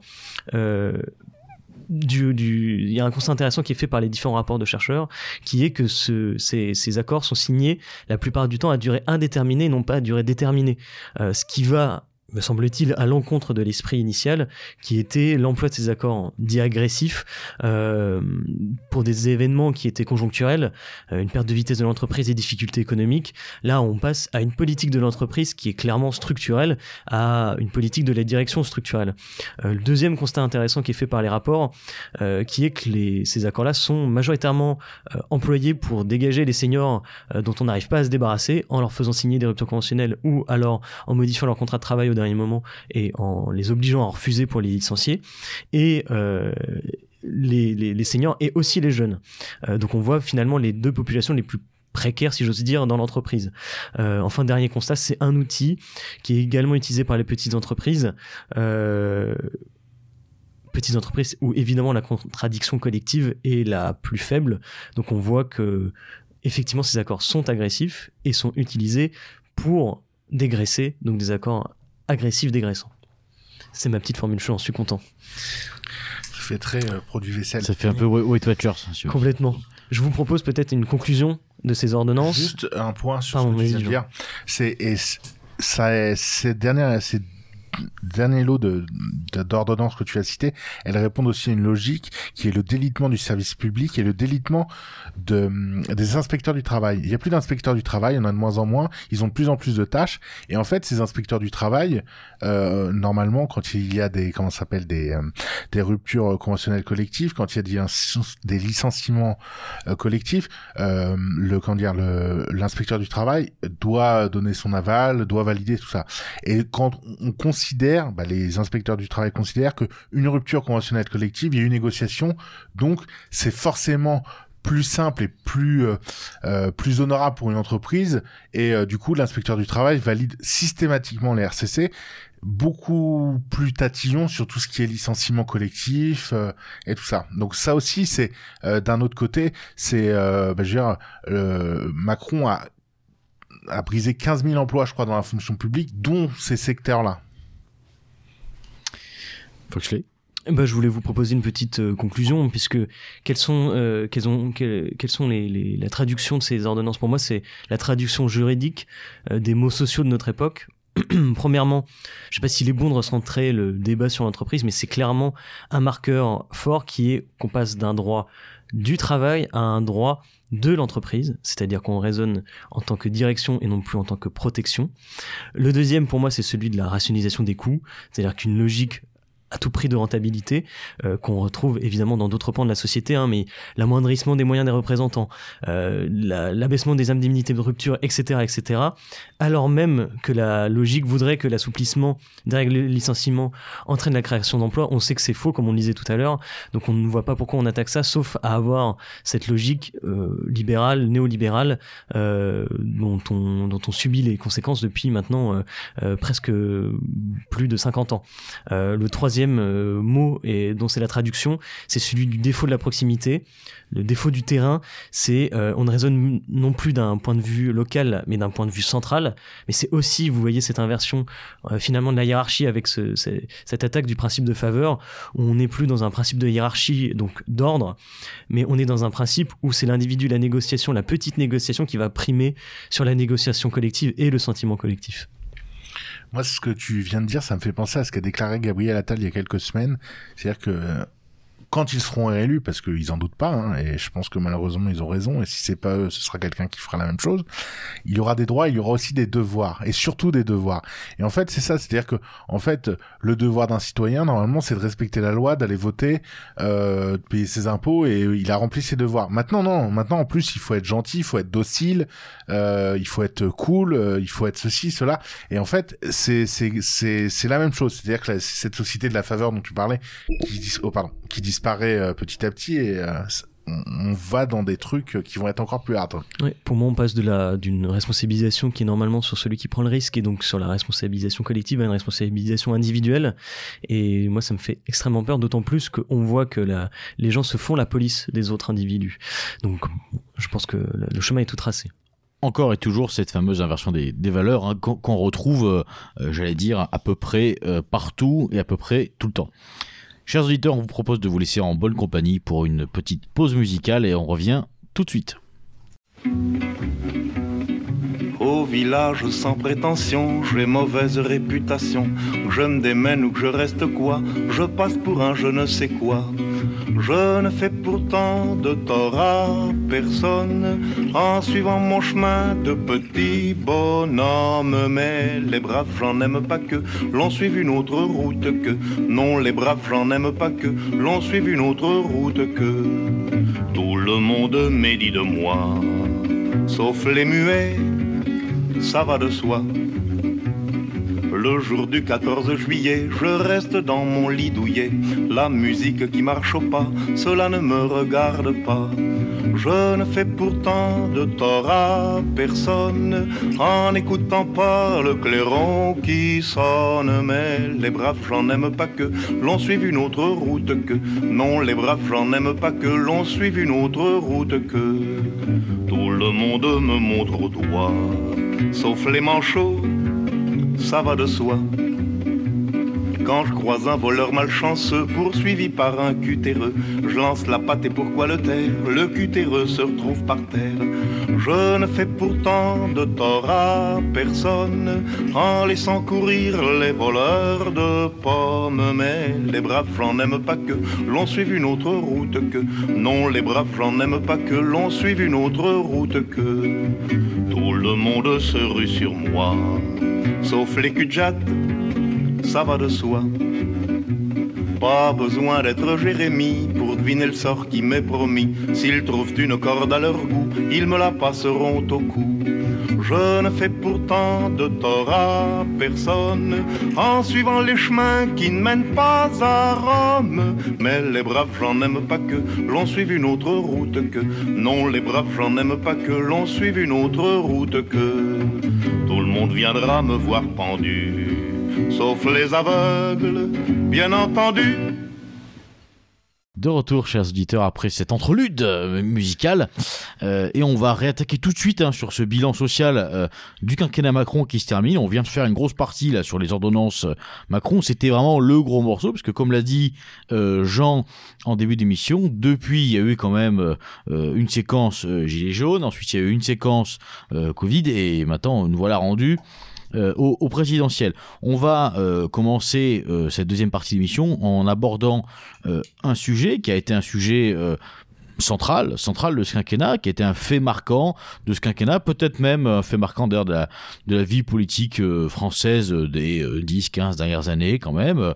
En tout cas, il, est, il est dans le top 5-6 de ces événements. Évidemment, euh, je fais allusion là au mouvement euh, euh, des Gilets jaunes. Alors, on, on va pas s'étendre volontairement dessus ce soir trop longtemps, puisque c'est l'occasion pour nous de vous annoncer la création sur Méridien Zéro d'une nouvelle euh, chronique euh, qui va commencer normalement à la fin du mois euh, de février, qui s'appellera donc Chronique de la longue vue en compagnie de Maurice Gendre et de votre serviteur. Et donc l'idée de cette chronique, c'est de revenir justement sur des faits politiques marquants et de les regarder avec un spectre nouveau, avec celui du temps qui est passé. Et donc le premier numéro, nous avons souhaité avec Maurice le consacrer entièrement à la question des gilets jaunes. Donc on va pas trop euh, s'étaler dessus ce soir pour pas faire doublon, mais en tout cas, pour ceux que ça intéresse, et je, vous sais, je vous imagine nombreux, je vous, renvoie pardon, à cette euh, première chronique à venir, donc chronique de la longue vue.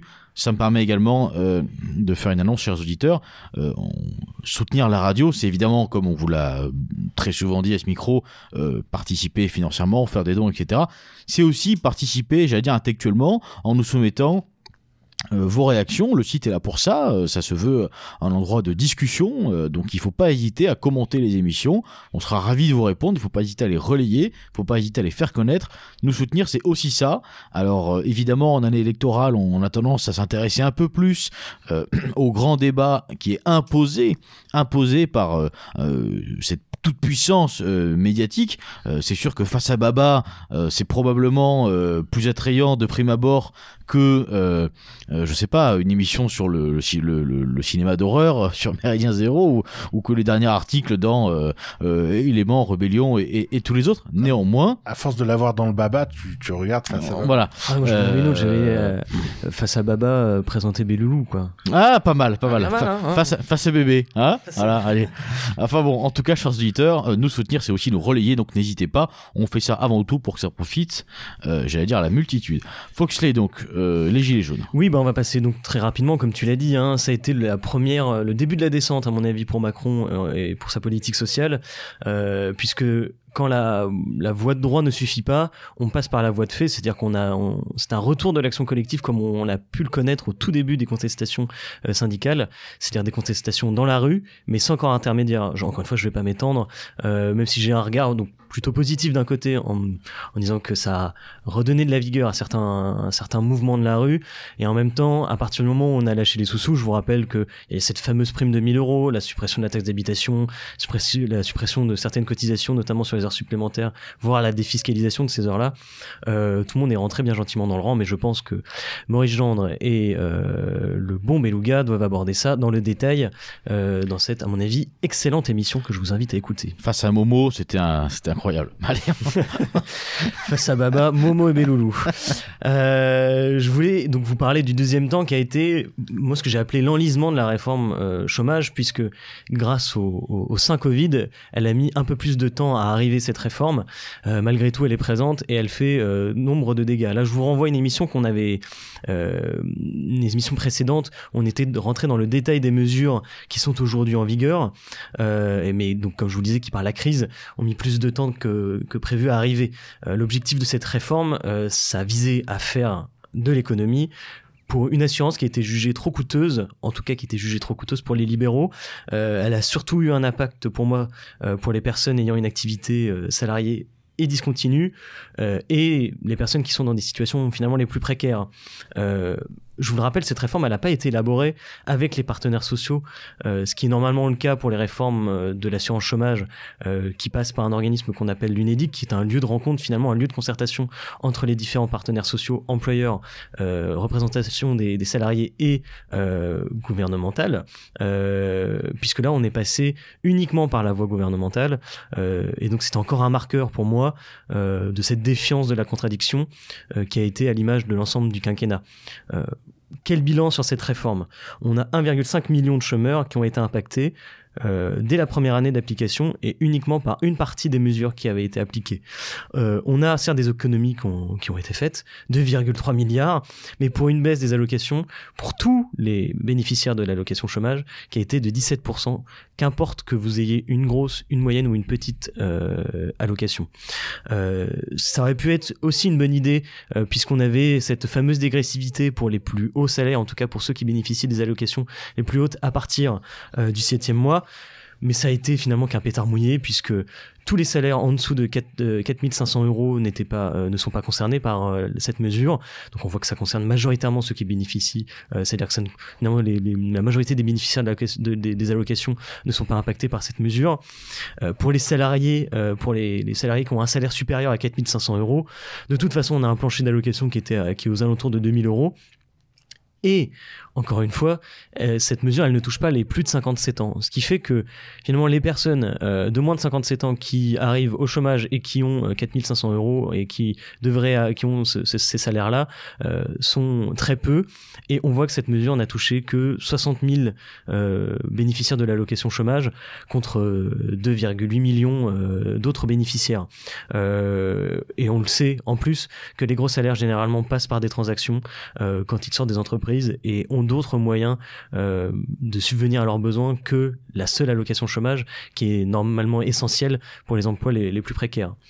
Euh, les conséquences, euh, les autres conséquences, c'est qu'il y a un million, pardon, un million sept euh, de personnes qui sont négativement affectées, c'est-à-dire que cette mesure-là a touché à peu près 50% des bénéficiaires, l'ensemble des mesures plutôt a touché 50% des bénéficiaires des allocations chômage. Elle a un impact majoritairement sur les jeunes qui sont les plus susceptibles d'avoir des emplois discontinus. Et on peut se demander s'il y a une réelle baisse des chômeurs, mais encore une fois, on est dans, c'est toujours la même chose, c'est on est dans l'illusion des chiffres. Là, je vous renvoie à l'émission qu'on avait fait, mais dû déjà au durcissement de l'accès à l'allocation, on a forcément une baisse, puisque maintenant, vous savez, il faut travailler 6 mois et non plus seulement 4 pour pouvoir bénéficier de l'assurance chômage. Ce qui fait que mathématiquement, on a une baisse des bénéficiaires et on a des personnes qui se retrouvent dans ce qu'on appelle le halo du chômage, c'est-à-dire des personnes qui recherchent un emploi, euh, qui sont en recherche active d'emploi, mais qui ne bénéficient ni des allocations et qui n'arrivent pas à trouver euh, justement d'autres emplois. Encore une fois, ces chiffres, ils sont biaisés, puisque euh, lorsqu'on est en formation, par exemple, vous ne rentrez plus dans les catégories qui sont comptabilisées à Pôle emploi, vous rentrez dans une, la catégorie, la fameuse catégorie D, qui représente presque 20% des bénéficiaires de l'allocation. Et ensuite, excusez-moi, on a à chaque fois, à l'approche des présidentielles, un nombre de radiations au niveau de Pôle emploi qui est en augmentation euh, pour des motifs qui sont la plupart du temps euh, fallacieux pour essayer de donner une image sociale un peu plus, en tout cas un bilan social un peu plus favorable au président en place. N'oubliez pas que Pôle emploi est une structure administrative qui est soumise au pouvoir et à la, au pouvoir hiérarchique euh, in fine du gouvernement. Donc euh, le bilan pour nous c'est quoi? C'est premièrement c'est toujours marrant de voir des personnes euh, promouvoir euh, une immigration de masse sous des prétextes notamment qu'il faudrait euh, occuper certains emplois non pourvus. On voit ici que il y a à peu près, il y a plus de 2 millions de personnes qui vivent sous un salaire qui est à 600 euros par mois, ce qui veut dire que ces, ces emplois, s'ils ne sont pas pourvus, c'est pour une bonne raison, c'est que la plupart, en tout cas la moitié, on compte à peu près 300 000 emplois qui sont à pourvoir. La moitié sont déjà pourvus en interne des entreprises et l'autre moitié sont des emplois qui sont très précaires, des travails de nuit euh, ou avec des horaires complètement discontinus, euh, des salaires extrêmement bas en tout cas qui, qui ne suffiront de toute façon pas euh, à, à, remplir les charges, les différentes charges financières que peut avoir un foyer familial, etc., etc. Euh, la deuxième, le deuxième argument qui est cette fameuse rationalisation euh, de, de, de l'assurance chômage qui fait qu'elle est censé coûter trop cher. On le voit de toute façon, et il est toujours fallacieux cet argument, puisque le régime est endetté pour une bonne raison, c'est qu'une partie euh, des cotisations chômage que vous payez en tant que salarié passe non pas euh, aux allocations, mais passe dans le fonctionnement même de Pôle Emploi. C'est à peu près euh, 20% du fonctionnement, euh, du budget de fonctionnement qui passe euh, par les, les cotisations des salariés. Vous avez aussi euh, la problématique de financement de, de régimes particuliers, notamment les intermittents euh, du spectacle, qui est un régime très coûteux, alors même que dans d'autres pays, ce sont, les, le, ce sont ministère de la, de la, de la Culture euh, qui sont en charge de, de, du paiement de ces indemnités-là. Donc on le voit, si on enlevait tout ça, le régime de l'assurance chômage serait excédentaire, donc cette réforme-là, elle n'est encore une fois euh, pas justifiée. Surtout que c'est une réforme qu'on nous avait présentée pour ouvrir l'assiette des bénéficiaires. Je sais pas si vous vous souvenez, on nous avait dit les indépendants pourront enfin toucher le chômage. Au final, je crois qu'il y a 10% des indépendants qui peuvent le toucher parce que il y a toute une série de très compliqué effectivement de, de, mesures et de critères à remplir pour pouvoir toucher le chômage. Euh, faut avoir une une comment dire une une liquidation judiciaire. Il y a plein de choses qui font qu'en fait très peu d'indépendants toucheront et on nous avait dit également que euh, euh, plus de gens le toucheront et euh, qu'il y aurait une meilleure indemnisation euh, de certaines personnes. Au final, tout ça est euh, fallacieux et il y a peut-être 15 ou 20 000 personnes nouveaux bénéficiaires sur de bah, 1,7 million de personnes euh, qui y perdent. Donc en fait, l'effet d'annonce, oui, à la télé euh, sur BFM, on vous montrera deux personnes, une contente, une mécontente, sauf que au final, le, la proportion n'est pas celle-ci. Et sur le chômage, moi, j'avais envie de m'arrêter sur quelques chiffres. Déjà, des chiffres d'un sondage que j'avais lu dans la presse il y a quelques semaines, à savoir que 79% des Français ne font pas confiance à Emmanuel Macron et son gouvernement pour améliorer la situation des plus pauvres. Donc, c'est-à-dire que même les gens qui votent Macron ont conscience qu'ils ne travaillent pas à l'amélioration de la situation de tous les Français. Euh, att attendez, euh, on est sur BFM Non, parce que là, je, je regarde votre logo, euh, on se croirait sur MZ. Et du coup, apparemment, ça leur va très bien. Et la deuxième, le bilan présidentiel, on peut le voir également. Donc, on parlait des chômeurs pour qui la situation dégrade fortement. Le taux de pauvreté en France, euh, on estime qu'il y a 14% de personnes qui étaient en taux de pauvreté en début du quinquennat Macron. On est à 14,6% à la fin du quinquennat. Donc, euh, la fameuse euh, comme quoi tout irait mieux et tout se passerait mieux, c'est pas vrai. Et euh, mettre ça sur le dos du Covid, c'est également faux parce que le Covid a plutôt gelé les choses, euh, plutôt bien qu'il ait aggravé les situations de certains indépendants, c'est évident, mais au niveau euh, global, euh, ça a quand même gelé beaucoup de choses et ça a notamment gelé les les comment dire les, licenciements intenses, ça a gelé beaucoup de choses avec euh, tout euh, cet argent magique qui a été versé. Gelé et même boosté le développement de certains secteurs où un certain nombre de, d'entrepreneurs avec beaucoup de guillemets là pour le coup ont, ont profité des des PGE, les fameux prêts garantis euh, euh, par l'État, pour lancer euh, des établissements, des commerces, etc.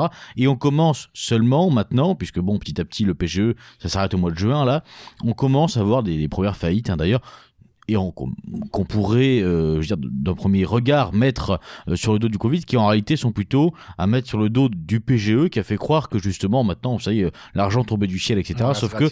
à un moment ou à un autre, euh, c'est le modèle économique qui marche ou qui marche pas.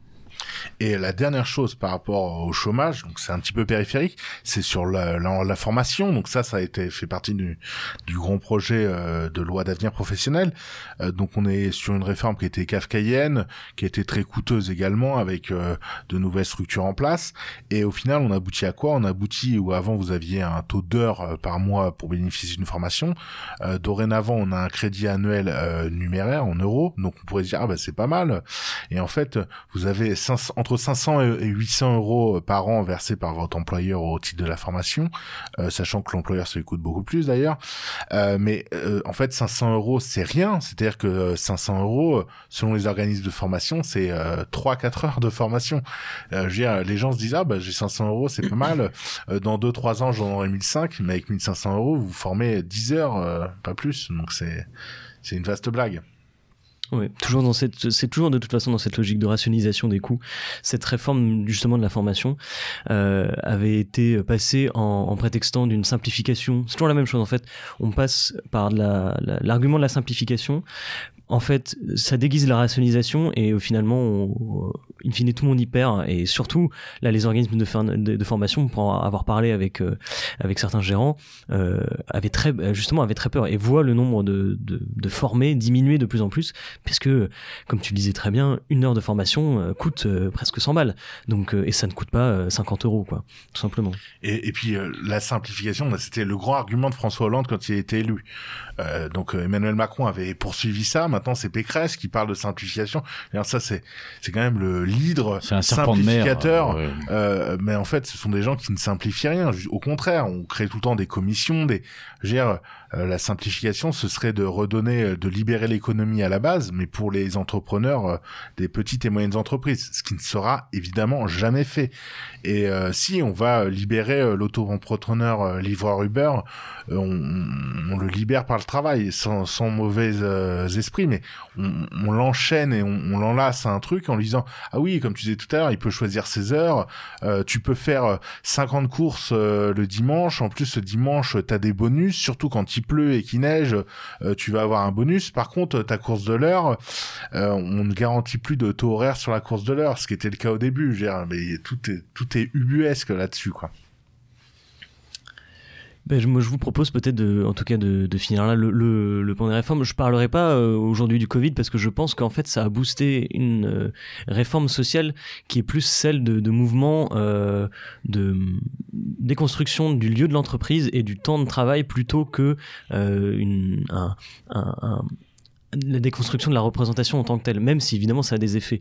Euh, en, en... Et puis on n'a pas encore le recul total sur le Covid. En plus, on n'a effectivement pas encore le recul total, même Évidemment, si... le télétravail et tout, ça, ça Voilà. casse plein de choses. Mais euh, en fait, on est encore sur le positif. Les gens sont encore contents de faire du télétravail. Ils n'ont pas encore compris que dans leur entreprise, on recrutait des gens qui connaissent pas. Euh, on n'a pas encore le, le recul. Et je pense que vous ferez une émission là-dessus qui sera super comme toutes les émissions que vous faites toujours. Mais je pense qu'il faut se laisser encore le temps Continue, de. continue. Non, non, mais il faut, il faut se laisser le temps encore. Non pas qu'on on ne peut pas avoir d'avis pertinent là-dessus, mais euh, faut laisser un peu ce, ce souffler tomber. Parce que justement, euh, là, même euh, tout autour de nous, je pense qu'on a des gens qui se réjouissent d'être en télétravail, plus voir la gueule de tous ces cons, tout ça. Vous beau leur dire, non, mais quand même, euh, un peu de télétravail, ça peut être sympa, effectivement. Beaucoup de télétravail, c'est plus compliqué, mais on, on en reparlera. On verra dans 3-4 ans, ouais, effectivement. Et puis, bon, je voulais vous, on- je voulais aborder les retraites, mais finalement, on l'a abordé en début d'émission, donc euh, voilà, je toujours ma position. Les retraites, ça sera peut-être, le, j'allais dire, euh, Notre la première, prochaine euh, ordonnance au mois de septembre, hein, tout simplement. Euh, si s'ils sont élus, ce qui est fort probable, il y aura un nouvel état de grâce, comme toujours, surtout qu'ils auront euh, vaincu euh, en plus la, la, la grande pandémie du siècle. Donc, euh, il est fort à parier que dans les réformes, on, on pourrait s'amuser là à prendre des paris. Dans les réformes à venir, euh, probablement la réforme des retraites euh, sera la première. Surtout que le Covid n'a pas réglé le problème des retraites. Voilà. Malgré Mal- tout ce mal- qu'on nous en malgré a dit. tout, ouais, ouais. on, on aurait bien voulu, on aurait bien voulu, mais il faut, il faut que le gouvernement, s'y attaque. Alors, on a parlé de bilan social euh, ce soir du, euh, du quinquennat Macron. Foxley, grâce à son, à son travail de fourmi et à son expertise, nous, a fait un retour quand même sur, sur les réformes, sur les ordonnances. Euh, malgré tout, le volet social, il est composé effectivement du volet travail, c'est évident. Il y a aussi, on est en France, hein, il y a aussi un volet aide, aide sociale. Et donc, c'est un sujet qu'on souhaitait euh, aborder euh, avec euh, quelques, quelques peut-être, avec un préambule, pardon, qui je crois est, est important pour qu'on soit bien d'accord de, quoi parle-t-on. Les aides sociales, c'est un sujet qui en fait est à la fois central et accessoire finalement dans, dans le débat sur le social en général, puisque central tout simplement parce qu'il occupe quand même bien souvent le devant de la scène, hein, soit parce qu'une aide est déployée, soit parce qu'elle est supprimée, soit parce qu'elle va être tout simplement réformée. Alors, euh, un argument imparable des ethno-libéraux, euh, dont on parlait euh, tout à l'heure, hein, sauce, typiquement sauce Zemmour, les étrangers bénéficient trop de l'aide nationale, il faut la réserver aux Français. Alors on n'est pas loin de euh, il ne faut pas assister les gens ou le chacun pour sa gueule, qui est bien connu et pour le coup très en vogue euh, dans certains partis installés rue de Vaugirard, euh, pour pas citer euh, les Républicains. Alors nous aussi, euh, je vous rassure, hein, chers auditeurs sur MZ, on est d'accord, on pense effectivement qu'il y a trop d'aide hein, pour les clandés, mais pour autant ça fait pas de nous euh, des ultralibéraux ni des militants euh, les Républicains. Donc l'idée ce soir, c'est on, on va essayer avec l'aide de gens eh ben, de tracer un peu une, une voie au milieu de tout ça. Déjà, pardonne-moi, juste, euh, on parle des aides. Il y a des nouvelles aides qui ont été mises en place par ce gouvernement, notamment ce RSA jeune. Euh, et euh, en fait, c'est-à-dire qu'on on ouvre les minima sociaux à des populations qui ne les avaient pas, et demain on les ouvrira peut-être encore plus, ce qu'on disait tout à l'heure sur le Great Reset, peut-être que le revenu universel, tout ça. Et en fait, quand on a dit on va ouvrir ce RSA jeune, euh, il y a eu des grands effets d'annonce. On a dit euh, les jeunes sont paupérisés, les étudiants, il y a des files de d'attente euh, impressionnantes pour l'aide alimentaire chez les étudiants. Donc il y a quand même une paupérisation massive de la population, de cette population notamment jeune ou de la population jeune active. Et face à ça, on a un gouvernement qui a dit on va mettre en place notamment un RSA pour tous les jeunes de 16 ans de 16 à 25 ans euh, sans euh, sans conditions. Bon au final, euh, il y a des conditions. Donc les premières des conditions c'est d'avoir une euh, c'est contractuel donc on doit s'engager à, à certaines actions vis-à-vis du gouvernement et en fait ça va être pilote et ça va pas être ouvert à tout le monde comme souvent en fait il y a beaucoup d'effets d'annonce je pense que tout ne peut pas être fait et ne peut pas être réglé euh, à l'aune de l'allocation ou du versement d'une d'un revenu, mais on ne peut pas euh, juste fermer les yeux et dire, euh, euh, mais en fait, on on peut pas non plus, euh, bah, on est fermer le chéquier. C'est-à-dire que on est quand même sur une position où, à un moment, on a des vrais problèmes euh, structurels où les gens n'ont pas de quoi vivre. Alors peut-être qu'il y a trop de gens dans les universités, ça c'est un autre sujet aussi, et qu'il faudrait peut-être ouvrir, et ça réglerait aussi des problèmes au niveau de ces 300 000 postes vacants, peut-être qu'il faut euh, euh, valoriser, euh, comment dire, le travail et le travail manuel notamment, euh, et le valoriser d'une part dans les écoles, dans les filières, par la formation, par la formation, et euh, donc là, on, étend vraiment le débat et on n'aura pas le temps de parler de tout ça, mais en fait, le vrai problème et le piège qu'on nous tend, c'est de ne parler tout le temps que euh, des montants et que d'argent en fait. Et en fait, tout ça, c'est des abstractions. On l'a vu pendant le Covid. Euh, on a arrosé des milliards. Euh, bon, la réforme des retraites qui, sera certainement l'une des trois premières réformes menées par le prochain gouvernement parce que euh, il y aura peut-être des choses géopolitiques, notamment en Ukraine, avec des déstabilisations internationales à régler avant. Euh, d'ampleur. Donc, mais ce sera un des trois gros dossiers qui sera mis sur la table. Le premier gros dossier social, en tout cas, c'est certain. Mais en fait, si on voit ça qu'à du, du chèque versé, mais c'est de la fumisterie. On a versé, ben, je veux dire, c'est ce qu'on verse actuellement pour faire les tests PCR euh, dans les rues tous les jours. Je veux dire, euh, je sais pas combien ça doit. Ben, je crois que c'est 180 millions d'euros par mois, c'est ça, je crois. Oui, on n'est pas loin de ce chiffre-là, ouais. Ah ouais. Donc, euh, en fait, de l'argent, euh, ben, on est sur l'argent magique pour l'instant, et c'est d'ailleurs pour ça qu'on a une telle inflation. Mais comment je pense qu'en fait, il faut vraiment euh, sortir de ce piège, en fait, et ne plus penser seulement en... En fait, euh, moi, je suis plutôt contre le revenu universel, personnellement, mais je pense que, en fait, d'un point de vue transitoire, il peut être utile. Alors, effectivement, ça, ça, pose une question plus large euh, qui est celle des aides sociales, puisque tu, tu l'as bien dit, euh, d'un côté, euh, on, nous, on nous omnibule avec ces calculs d'apothicaire permanents, hein, l'allocation ceci augmente de 5 euros, l'allocation cela baisse de 5 euros, mais à la fin, le résultat est toujours le même, c'est qu'il y a une précarité. Et c'est pour ça que je disais, cette question est à la fois centrale, mais elle est aussi accessoire. C'est exactement ce que disait Jean, elle nous, fait presque penser à, une question un peu sur le, un, espèce de débat sur le sexe des gens, sur le sexe des anges, pardon, je vais y arriver. Par exemple, les petits blancs ne savent plus lire, mais la vraie question, ça serait, elle porterait sur le montant de l'allocation de rentrée et encore pire, ce que les gens en font. Euh, les, familles euh, sous chienne ne font plus d'enfants, il y a une baisse de natalité qu'on constate. La solution, c'est euh, l'argent magique, encore une fois, c'est on va leur mettre une alloc, etc. Alors que on pourrait, là encore, essayer d'avoir un, regard plus large. Si les gens font plus d'enfants, probablement qu'il y a des raisons financières. Il y a aussi probablement des raisons bien plus profondes et personnelles et quasi philosophiques et spirituelles à ça.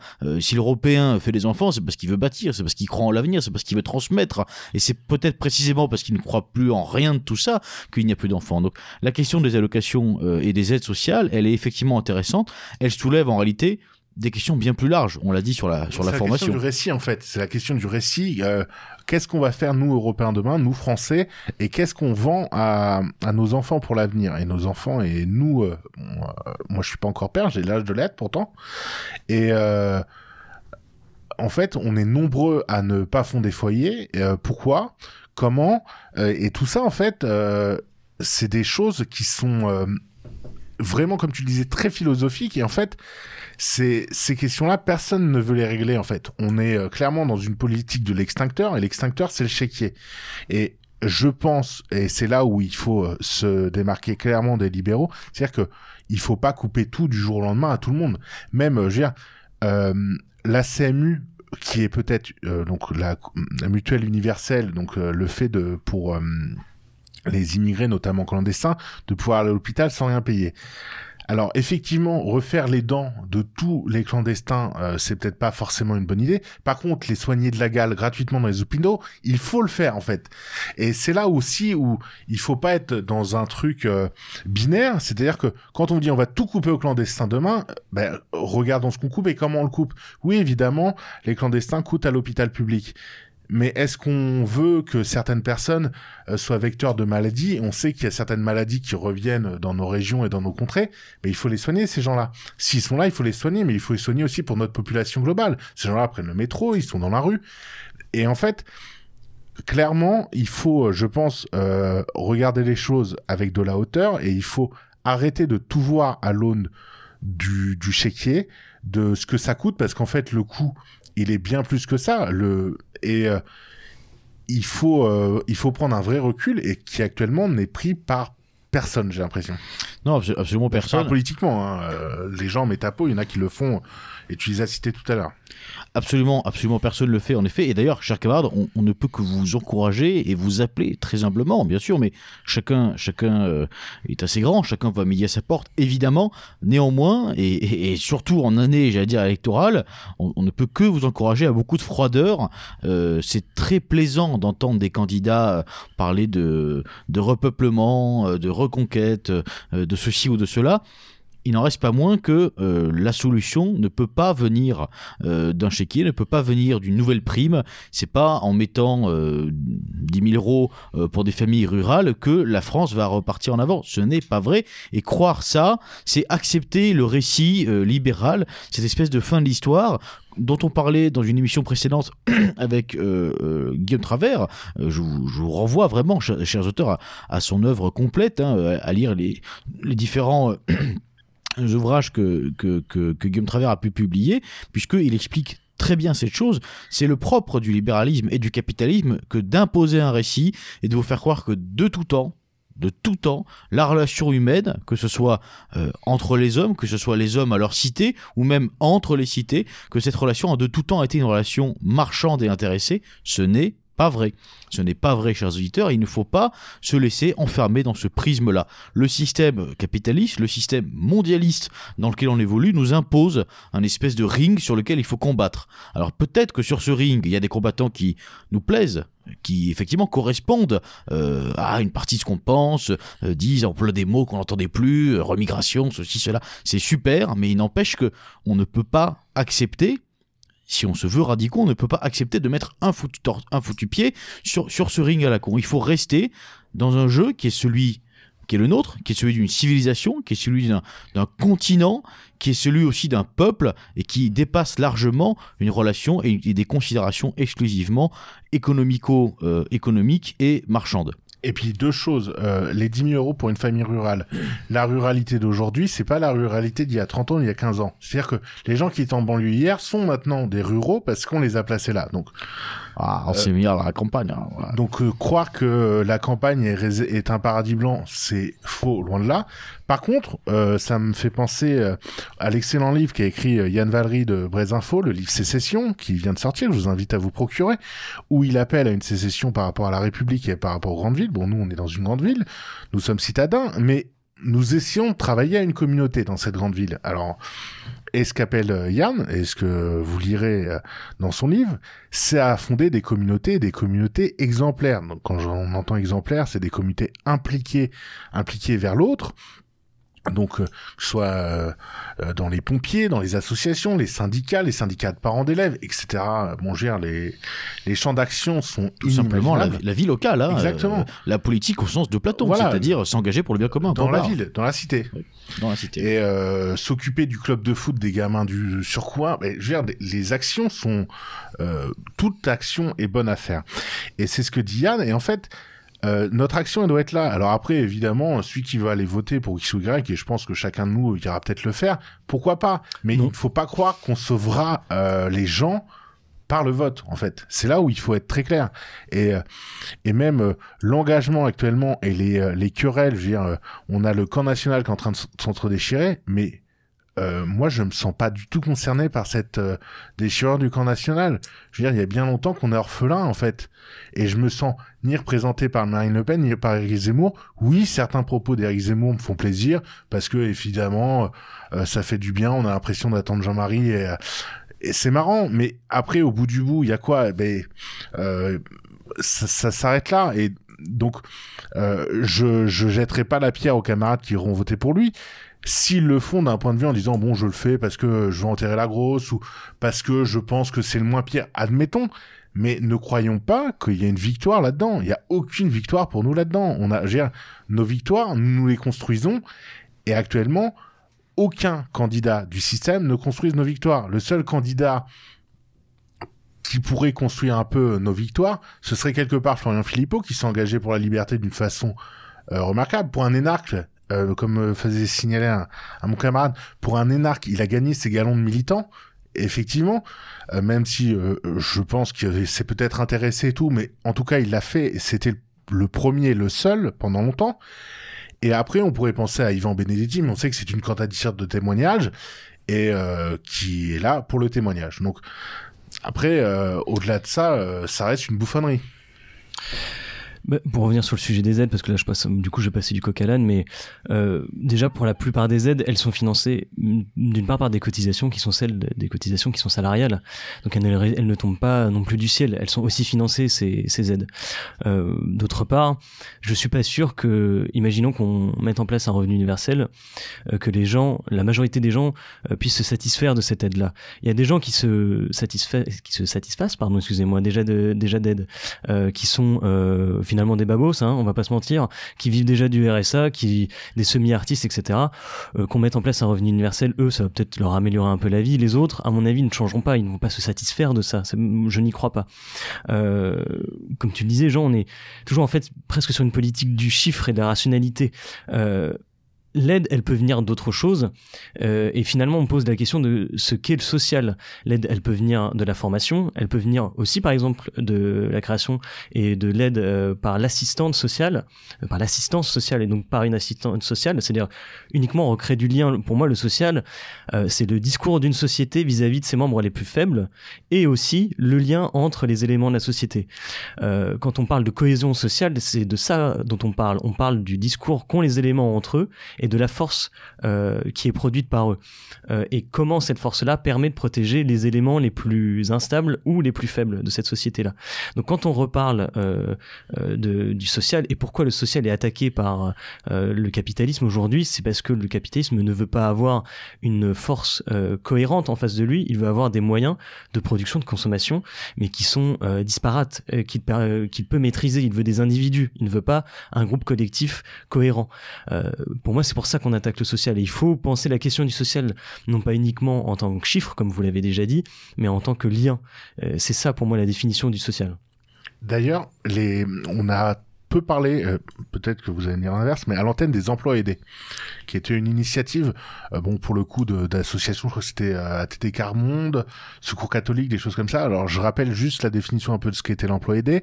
C'était on est dans des zones euh, blanches, donc des zones où il y a les gens, des zones désindustrialisées massivement, des gens qui sont en chômage de longue durée. Oui, alors, malheureusement pas si blanche que ça au demeurant, mais enfin bon. Ah, C'était facile. et donc des gens qui cherchent euh, du travail. Et en fait, ces gens-là, on leur dit, euh, ou qui ne cherchent même plus de travail, des gens qui sont un peu en déshérence, et on les réunit, on leur dit, bon, actuellement, vous, trouvez, vous recevez des minima sociaux. Plutôt que de recevoir ces minima sociaux, on va vous verser plus euh, d'argent, on va vous verser euh, un SMIC, pour euh, faire simple, et euh, vous allez créer votre entreprise. Donc euh, l'entreprise que vous créez, vous la créez qui n'est pas là, c'est pas une entreprise pour concurrencer les entreprises sur place, parce qu'il y en a déjà assez peu, mais au contraire, c'est pour compléter le tissu économique local. Et ces entreprises, euh, euh, donc, euh, ce sont des entreprises qui n'ont pas forcément un objectif de rentabilité. Il y a des, il y a des choses qui ne sont pas faites par la société, mais qui devraient être faites, mais qui ne sont pas faites parce que il n'y a pas de rentabilité. Et le service public étant de plus en plus restreint, il y a des zones comme ça un peu grises euh, qui sont inoccupés. Donc il y a eu cette idée de créer ces emplois. Euh, pardonnez-moi, il y a eu cette idée de créer ces emplois. Euh, et ça a plutôt bien fonctionné. Par contre, on a très peu de relais politiques à ces emplois.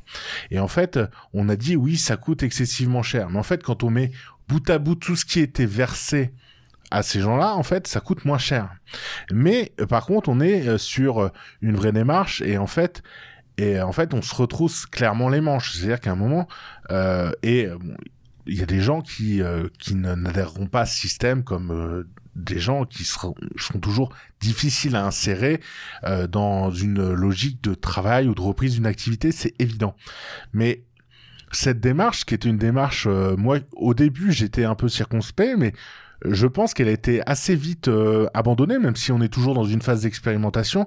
Mais clairement, je pense elle a été très peu mise en avant, notamment dans le milieu, on n'en a pas du tout parlé. Et euh, bah, je suis un peu intéressé de voir ce que vous en pensez.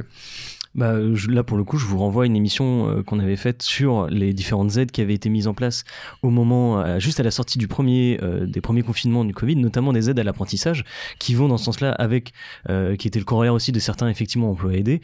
On avait fait une émission sur ces thèmes-là en expliquant le détail. Le problème de ces aides, pour moi, c'est que ce sont toujours des aides déterminées dans le temps. C'est-à-dire qu'on n'est jamais sur des politiques structurelles, mais toujours sur du conjoncturel et on est un peu sur l'effet d'annonce, euh, ce qui fait qu'elles ne sont jamais et relayées et comprises et digérées contrairement aux différentes mesures sociales qui ont qui euh, qu'on a évoquées euh, précédemment. Là, on est dans la phase de digestion encore des ordonnances, etc. et des différentes réformes sur les aides sociales. Bizarrement, on est toujours sur du temps très court euh, et encore plus sur les aides à l'apprentissage. Il y avait des montants et des aides pour le coup qui étaient destinés aux entreprises pour qu'elles puissent embaucher, donc l'incitation à l'embauche d'apprentis, mais qui ont duré la, fenêtre de tir était très courte pour des entreprises qui déjà devaient se restructurer pour la plupart après des périodes de confinement et de suspension d'activité. Alors, euh, chers auditeurs, il y a une métaphore que vous connaissez euh, probablement tous, c'est celle du, sage, de la lune, euh, l'imbécile, euh, le doigt, etc. Je, je vais pas la, refaire parce qu'elle est, je trouve assez insupportable et agaçante par son côté oriental et, désertique. Malgré tout, elle résume assez bien la position d'une grande partie de nos camarades hein, sur, la, sur la question sociale. Et donc, rappelons-le, l'immigration, parce qu'elle elle occupe là depuis quelques mois l'entièreté des débats sur la question sociale. L'immigration est une arme, une arme du capital et elle n'est qu'un symptôme, certes douloureux, certes bien réel, certes, euh, euh, j'allais dire, euh, agaçant, désagréable, révoltant même, et personne ici autour de cette table ne le remet en question, surtout pas Foxley qui en peut plus qu'on lui pique sa planche de surf. Mais, mais malgré tout, elle est le symptôme d'une guerre qui nous est imposée et le combat euh, qu'on doit mener, il se situe moins, euh, chers auditeurs, à Barbès qu'au FMI, moins à Marseille qu'au Forum de Davos, etc., etc., etc. on pourrait continuer à l'étagner assez, slogan on disait le problème c'est pas l'immigré, c'est les personnes qui organisent l'immigration, donc le patronat, etc., Medef et tout ça. Et en fait, il faut bien rappeler ça parce que il faudrait pas qu'on tombe. Euh, euh, dire, nos élites n'attendent que le loup solitaire d'extrême droite qui va faire de la merde dans une mosquée, qui va aller attaquer des immigrés. J'ai entendu récemment euh, des gens qui avaient attaqué des, immigrés euh, au couteau et pour le coup des, Français hein, qui ont été attaqués, euh, des réfugiés. Je veux dire, ce genre de choses ne pourront être que contre-productives pour nos idées. Et clairement, euh, l'immigration arme du capital et euh, c'est le nœud central en fait. Et c'est l'angle mort de tous les candidats actuellement. Non, pas plus. Pas plus, je suis tout à fait d'accord avec vous. Encore une fois, je vais revenir sur ce qu'on appelle le social. C'est la, cohésion euh, des éléments de la société. Et effectivement, ces éléments qui sont extérieurs à notre société, que sont les immigrés, euh, sont un moyen de détruire cette cohésion qu'on a en interne. Euh, donc ne nous trompons pas de combat, encore une fois. Il faut redonner de la cohésion et de la cohérence, plus que de, réagir vivement et de réagir sur l'émotion. Ce dont d'ailleurs on critique toujours les réactions sur l'émotion euh, qui sont des, symptômes de notre époque. Voilà, chers auditeurs, on, a fait un petit peu le, tour de ce, bilan euh, quinquennal. Évidemment, on aurait pu s'attarder bien plus longuement sur un certain nombre de sujets, notamment les Gilets jaunes. Comme je vous l'ai dit, euh, ils feront l'objet d'une chronique donc de la longue vue en compagnie du camarade Maurice Jean, qu'on salue bien bas. Euh, on tenait, alors euh, Jean tenait, euh, je crois, avant qu'on se quitte, à signaler l'existence d'une nouvelle feuille d'information. Oui, en effet, des camarades ont lancé ça, Dystopia 2030. Alors c'est une feuille d'information qui est distribuée lors des manifs anti-pass vaccinales sanitaires, bon, en fait tout ce qui est restriction actuelle, et qui est aussi disponible gratuitement à la librairie Vincent. Ils ont également lancé une chaîne YouTube où ils font un petit peu le dans la première mission là sur les, les convois au Canada, donc où ils, font un peu un, un bulletin euh, qu'on pourrait qualifier un bulletin de réinfo, où en fait ils font un peu le point avec des gens qu'ils ont qu'ils ont pu échanger sur place, ils font un point des, des forces en présence, des choses. Donc je trouve c'est assez intéressant. Donc euh, Dystopia 2030, je, je, vous invite à, acheter un œil. Et puis euh, bah, comme je disais tout à l'heure, c'est ces sessions de Yann Valéry qui donnent un éclairage différent à notre combat et euh, Yann, qui est un, un, camarade de longue date euh, avec Braise Info, euh, nous montre également l'exemple qu'il est possible de créer des modèles contre-culturels qui marchent. Et, et, on parlait de petite entreprise. Braise Info, c'est une petite entreprise actuellement qui salarie des gens. J'espère dans de bonnes conditions de travail et qu'on n'aura pas à les, les retoquer un jour au micro pour ça. Mais non, mais c'est la preuve qu'en fait, je serai là quoi qu'il arrive. De nos initiatives militantes peuvent naître euh, des, des, modèles contre-culturels et des modèles communautaires qui permettent de salarier des gens. Alors euh, certes, on n'est pas sur des gens à 4500 euros par mois, on n'est pas sur des gens à salaire à 5 chiffres, mais on est sur des gens qui ont des salaires, des emplois euh, qui sont pérennes pour l'instant, et c'est voilà, ça a développé.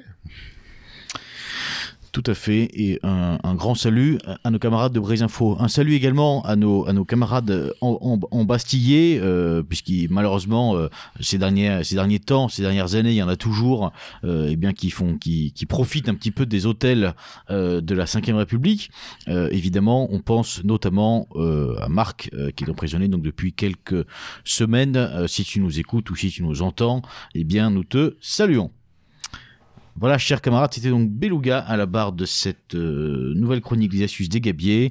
On se retrouve bientôt et comme il se doit, en attendant, à l'abordage. Et, pas de quartier. Je serai le président de tous les Français.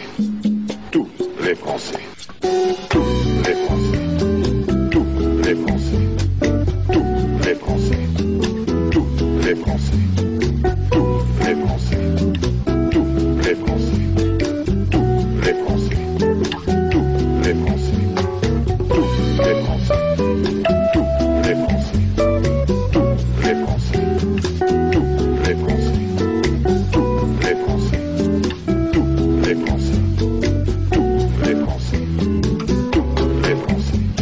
Compatriotes, je serai le président de tous les Français. De tous les Français. Je mesure la difficulté de la tâche qui nous a tous les Français. Tous les Français. Je veux tout, tout. Je veux les Français. Je veux tout, tout. Je veux les Français. Je veux tout un État. Je veux tous les Français. Je veux un État. Je veux un État vigoureux. Un État impartial. Un État vigoureux. Un État exigeant. Un État vigoureux. Un État impartial. Un État exigeant. Un État. Je serai le président de